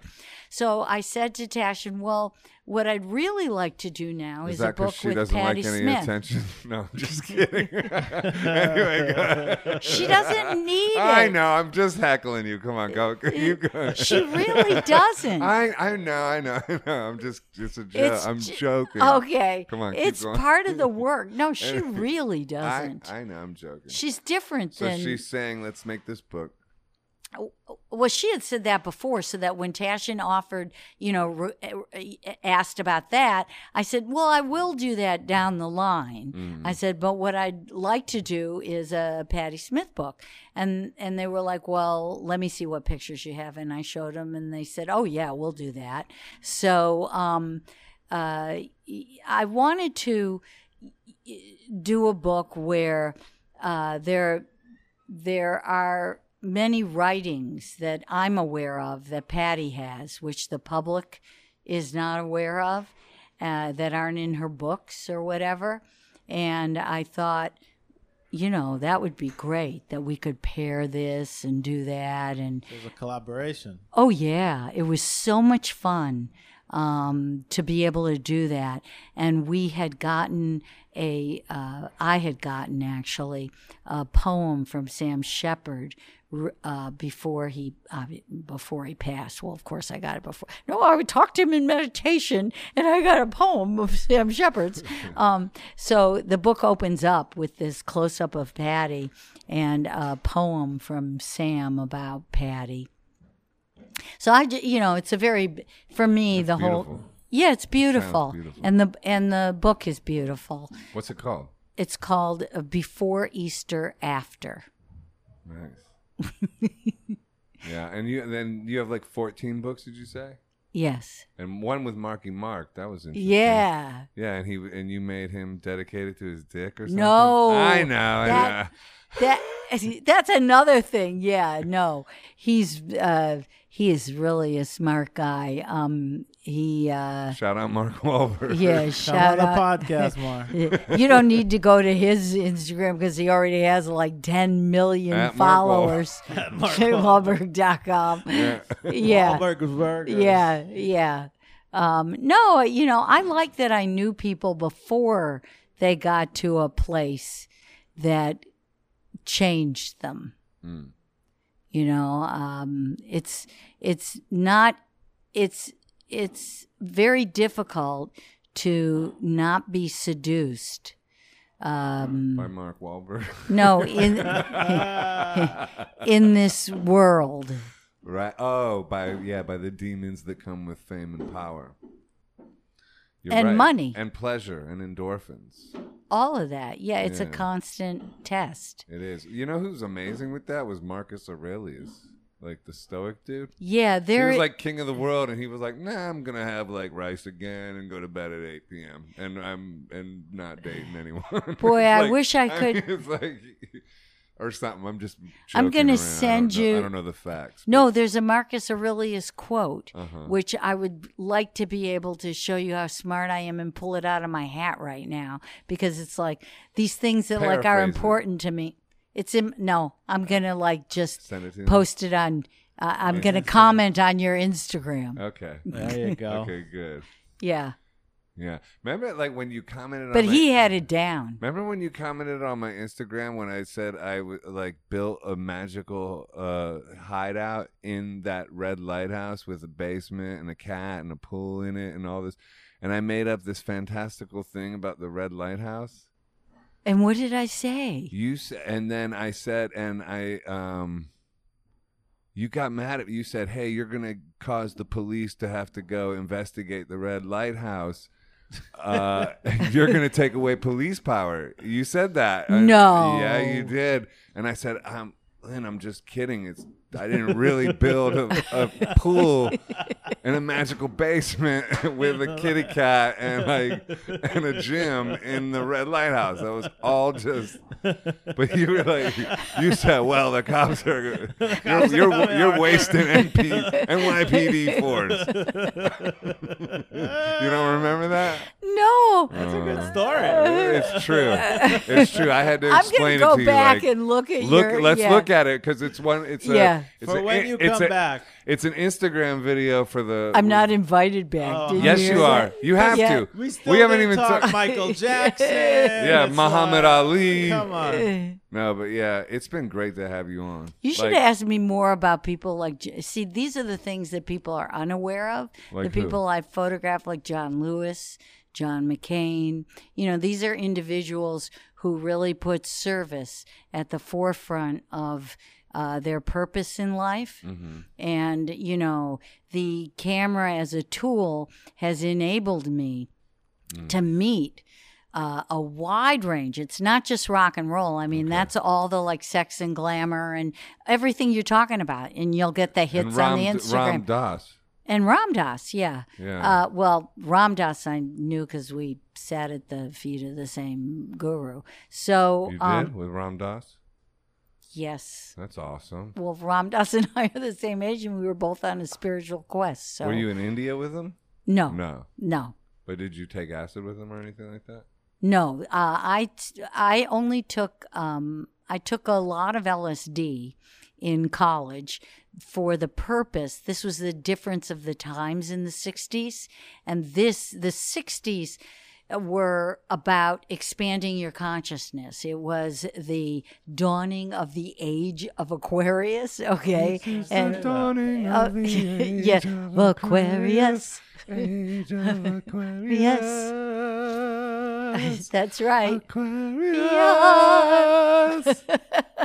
so um the the reason for taking LSD was to learn something, right. to expand your mind. Yeah, it still is, I think, last time I checked. Not for a lot of Asking for a friend. oh, for a lot of I don't know. I don't even know if it's the same thing LSD. Oh, it You're is. taking. Um, is. but um, Back then, the doses were like, who knows what the doses. well, just to let you know, in 1930 Who 1930, knows now?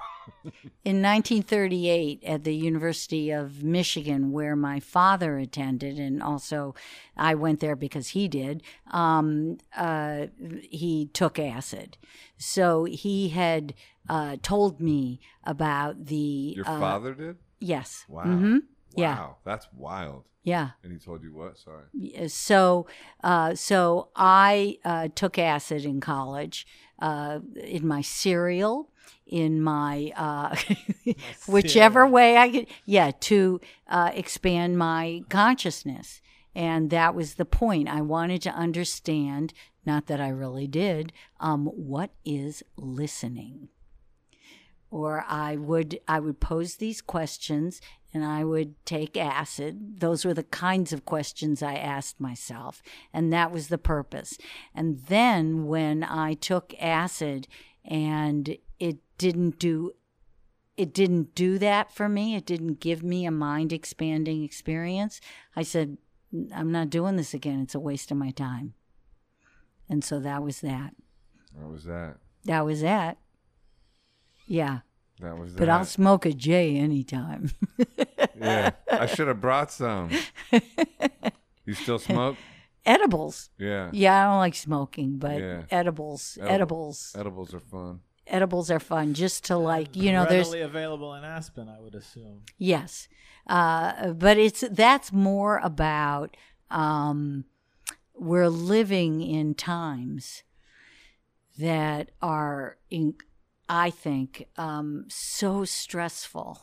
Uh, n- uh, and if they're stressful for me, think about what they are for people who don't have as many blessings as I do. Right. So um, sometimes I just need to relax Mm-hmm. because I'm so upset inside. Yeah. Well, we're under some kind of wild attack, I think, psychically, right now, as a as a species. Well, the harder the test, the higher we're going. Let's hope we let's hope we get there. We're Well, aiming pretty high. If We're we, aiming high. st- you know, yeah, you got, but people will have to stand up. Yeah, I agree with you on that. and um, no matter what, I mean, we all know if Joe Biden wins, um, there will be trouble in the streets, and if Trump wins, There'll be trouble. there'll in be the trouble in the streets. Yeah, you're right. I just think that there If are. Kanye wins, we'll have peace. oh my God. First of all, is that yeah? But look at me. But it could be like Well, it, is would- that it would like- the bomb. Could you? Well, It no. Here's the, the, civil deal. war because everybody would just be like, "Wait, what do we do now?" Well, imagine this. Imagine having Trump for four more years, and then after him, Kanye. we get Kanye. I mean, can it? It it would just be this Hollywood film Yeah. that is unbelievable. You know, Wag the Dog is alive. That film. I'm thinking yeah. about getting an RV and just doing like an on the road thing for a while. But I love this podcast too. So Yeah, I like- thought you were leaving.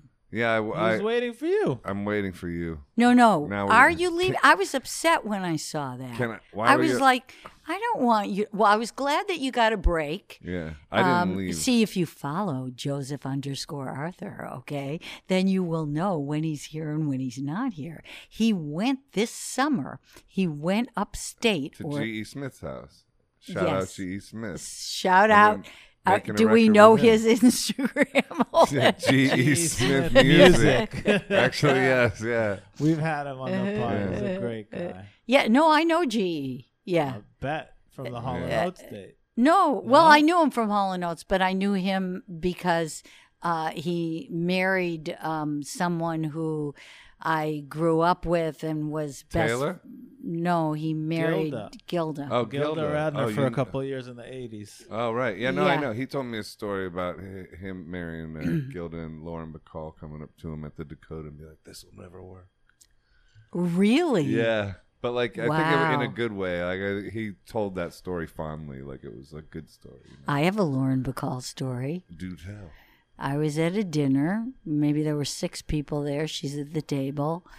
I'm yapping about, I don't know, whatever.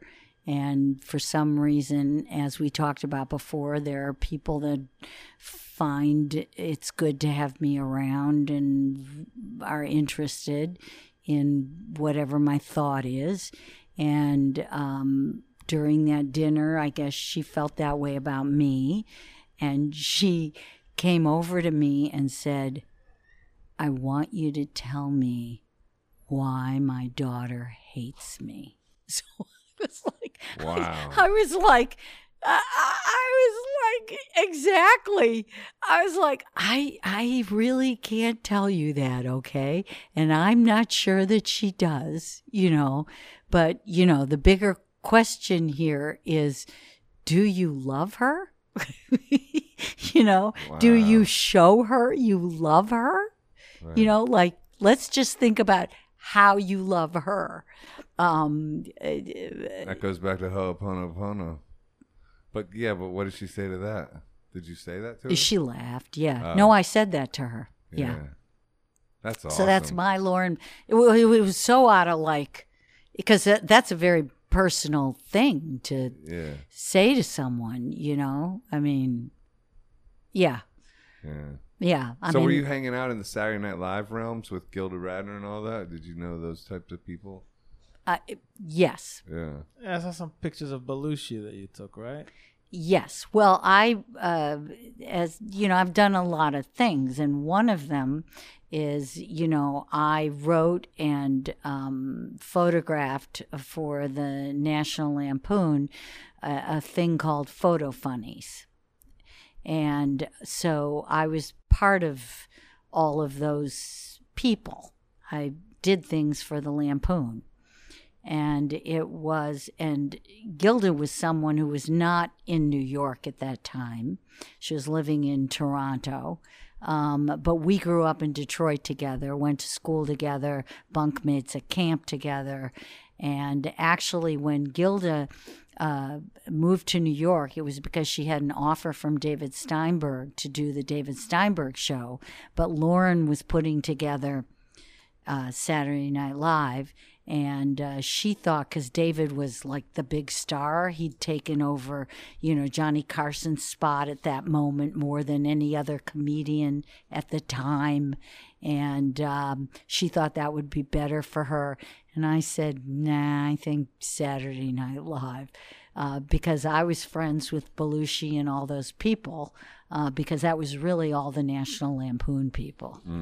Chevy Chase too, right? So you pushed. Well, pretty much in Anne Beatts. Anne Beatts was the head writer. She was my one of my closest friends, and she was um, a writer for the Lampoon. Michael O'Donoghue. Uh, it was a whole, it, you know, New York was like I said when you talked about the mythology of it, and uh, Max's Kansas City, uh, Whiskey a Go Go. You know, there were places that. Um, you it was easy to go to nothing was expensive and people just that these were your groups of people Art could flourish. Seem that way. It's a little more um, difficult. Yeah. Um, Nowadays, it's, it's a challenge that's going to push us higher, like you said. And I, I believe that. I hope so. I Yeah. know so. Yeah. Well, it's a test. Yeah. So, and we're going to pass it together. well, I know I'm going to pass it. I want to show you my like uh, jacuzzi in my little red lighthouse. Let's ride up there. I up thought there. that was great. okay. All right. So, did you find your ending? I think I we. guess so. This I- is the end of part one. Part two. I know will it's, come, it's like uh, what? Are we, this is a long. This might be the longest one we've ever done. Mm, Keith Morris was also this long, but yes. Three Who's and a half- Keith Three and a Morris? half The hours. lead singer for Black Flag, Circle Jerks. Uh, it was like our fourth podcast. no, like thirteen, Oh. something like that. Early on, Yeah. he likes to talk. So, how does the podcast thing work? You Hold can on. stop it. So no, no keep No, it hold going for a second. Here's what I got: Artie Lang skits, schizophrenia. Artie Lang. What, what do you mean you got it? Say something about it. What? Artie Lang schizophrenia. What's it mean to you? Um, schizophrenia is a sane reaction to an insane world. Wow. There's the ending. Film compared to still. Oh, hey, that's kind of like uh, life and then just a single day. Wow. Risk reward. Really? Uh huh. Well, they're actually, you know, they go together. So risk reward is life. Yeah. Uh huh. Right. The more you're willing to risk, the more alive you are. No, that's life. Risk Yeah. reward. Take no risk, get no reward. Yeah. T- Timothy Leary. Oh, Timothy Leary dead. Yeah. And then movement and dance and mental health. Oh, well, that helps with your mental health. Are you talking about movement, dance, and mental health? Yeah, or like you have a thing with movement and how it helps with mental health. I don't know. Oh, you have to move. Yeah. In other words, when you get stuck, uh, Mr. Arthur, Mm-hmm. um, you have, I- I think you know this. Yeah. You have to get up and move. I don't care if it's walk across the room. Mm-hmm. That will change your whole essence if you move. It doesn't matter who you are, doesn't matter where you are. You you you got to keep moving. hmm Yeah. And who is like your favorite person to photograph? Wow. Well, that's an uh, my favorite person to photograph. Yeah. Uh, someone who lets me in. And how does that happen? How do you know? Oh, how do I know? Yeah. Oh, uh, you know that's the that's the beauty of the act of portraiture. Um, Collaboration. you, no, you both know. You got it. There's the end. Lynn Lynn, Goldsmith, Lynn Goldsmith. Springsteen. You're amazing. Nah, Check out her website, her uh, Instagram, her Yeah. store, her books. Yeah, this should just be part one. This is fun. Yeah. This is wild. We'll have you again when you come to New York again. yeah. Yeah. Yeah. Instead of amazing, you know, I'm not really amazing. Mm-hmm. Um, I'm just limitless. See? That's the ending. Limitless. Oh. Thank you, Lynn. Thank you. Thank you, Joe. Namaste. Thank you, everybody. Wait. Did you stop it? I'm gonna stop it now. Don't stop it. No, what what are we waiting for? I love yeah, you. I'm oh. sorry. Please forgive me. Thank you. I love you. I'm sorry. Please forgive me. Thank you. Lynn. I'm I'm glad you did that because I always wanted to ask you why you say you're sorry. I think that's I don't, that's the in the mantra. I know. It's in the Ho'oponopono mantra. I know. That's uh, but my question's the same. Why am I saying I'm sorry? It's specifically to me personally. Oh, you mean that's not your mantra? No, that's a that's not my mantra at all. That's called. Oh, a, that's the mantra. that's a ho- like it's- Om Mani it's a Padme Ha- It's, It's, a, a, it's a Hawaiian mantra. It's old. Yeah, that's part of it. I love you. I'm sorry. Please forgive me and thank you. It's not. I didn't invent that. No, and it's this. Uh, it's a so real. do you it- know why it's a real- they? Say I'm sorry for well, for me personally. Why I how I identify that with is just uh, don't stop it. I didn't. Yeah, just- I'm waiting. My yeah, just like- well, just put your arm down for a second. The the the reason they, I it's personally to me is, it's just if I have a conflict with a situation, and I say I love you, I'm so, a situation or a person or an energy. I say I love you. I'm sorry. Please forgive me. Thank you. It's kind of like.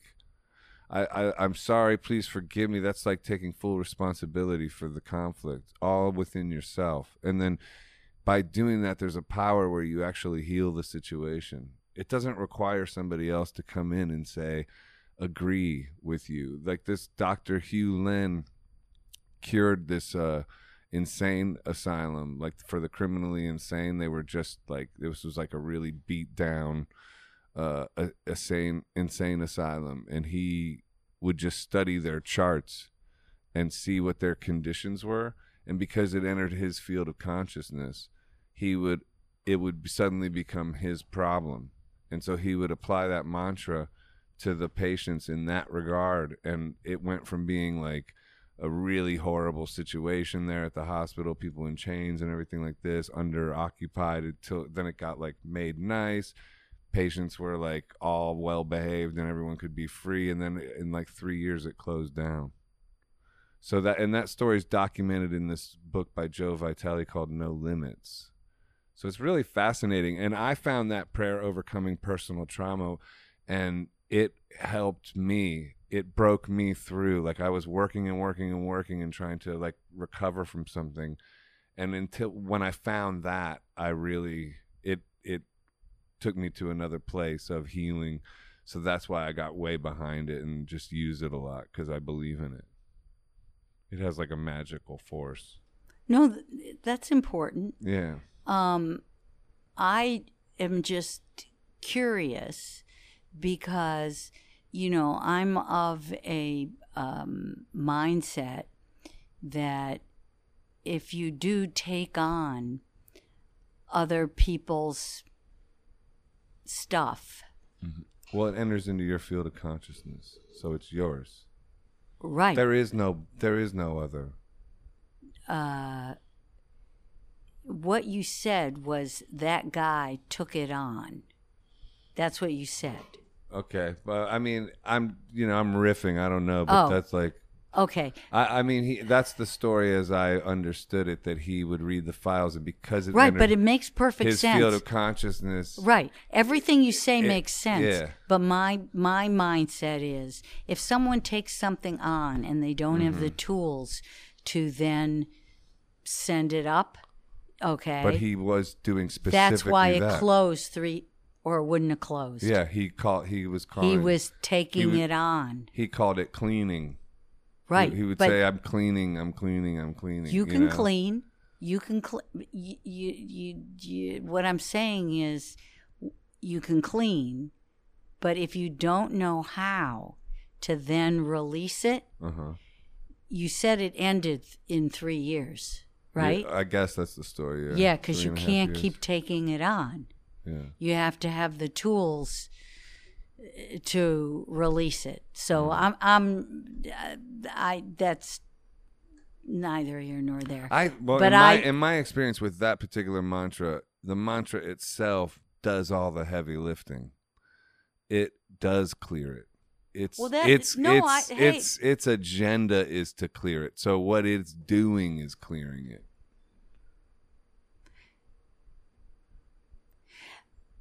Hey Like, listen a- i got a mantra Yeah. which is uh, uh, KYM, what, what was it? Uh, keep your mind. It's basically it's the uh, first letter for keep your mind on your own business, mm-hmm. and you just keep saying it over and over again. K Y M O B Y K or whatever it is. Um, I haven't said it in so long. Did you make But- it up, Uh, or is it like something you learned? No, the keep your mind on your own business was given to me by Hilda Charlton, who um, uh, she's no longer here, um, uh, and uh, uh, she gave me that. Um, I, I'm so I can't have any kind of claim to it, but for me, uh, by doing that, because it's it's real easy to. Um, not focus on what is your business you know It's, Pay- it's easy to not focus on what is your business. your yeah keep your mind on your business yeah yeah. the bit the work you need to do Everything in your field of consciousness is your business. yeah keep your mind on your business yeah but we That tend to encapsulates everything. We're going down a philosophical rabbit hole here. could be you know, Uh, because everything in your field of consciousness is your business. It's in your environment. Therefore, it is your business. could be Yeah, depends on what's in your consciousness everything is. Everything that is is in your consciousness. well consciousness. everything that you perceive is everything there is only you and everything. no there's only your perception There's of it. only everything. Everything is everything. There's Lauryn Hill everything. said that. exactly. Everything is is everything. everything. everything is everything. Yeah, everything is Yeah. everything. Isn't that the yeah, I think we track? better call it quits, okay? I think that's a good that's a good pl- place to do it. Everything is everything. we solve life, folks. All right. or everything, it could be nothing. All right, and then now you just went back over my head.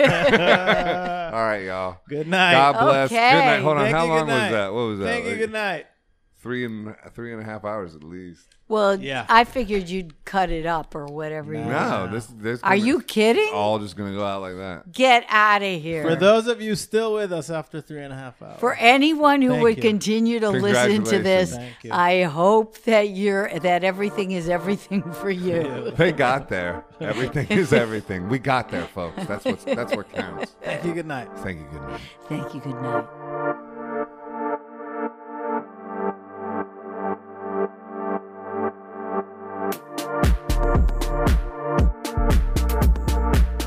Hi, this is Joseph Arthur. Thanks for checking out Come to Where I'm From. Please support us on Patreon, patreon.com slash come to where I'm from. We are an independent podcast, and any contributions you can make are greatly appreciated.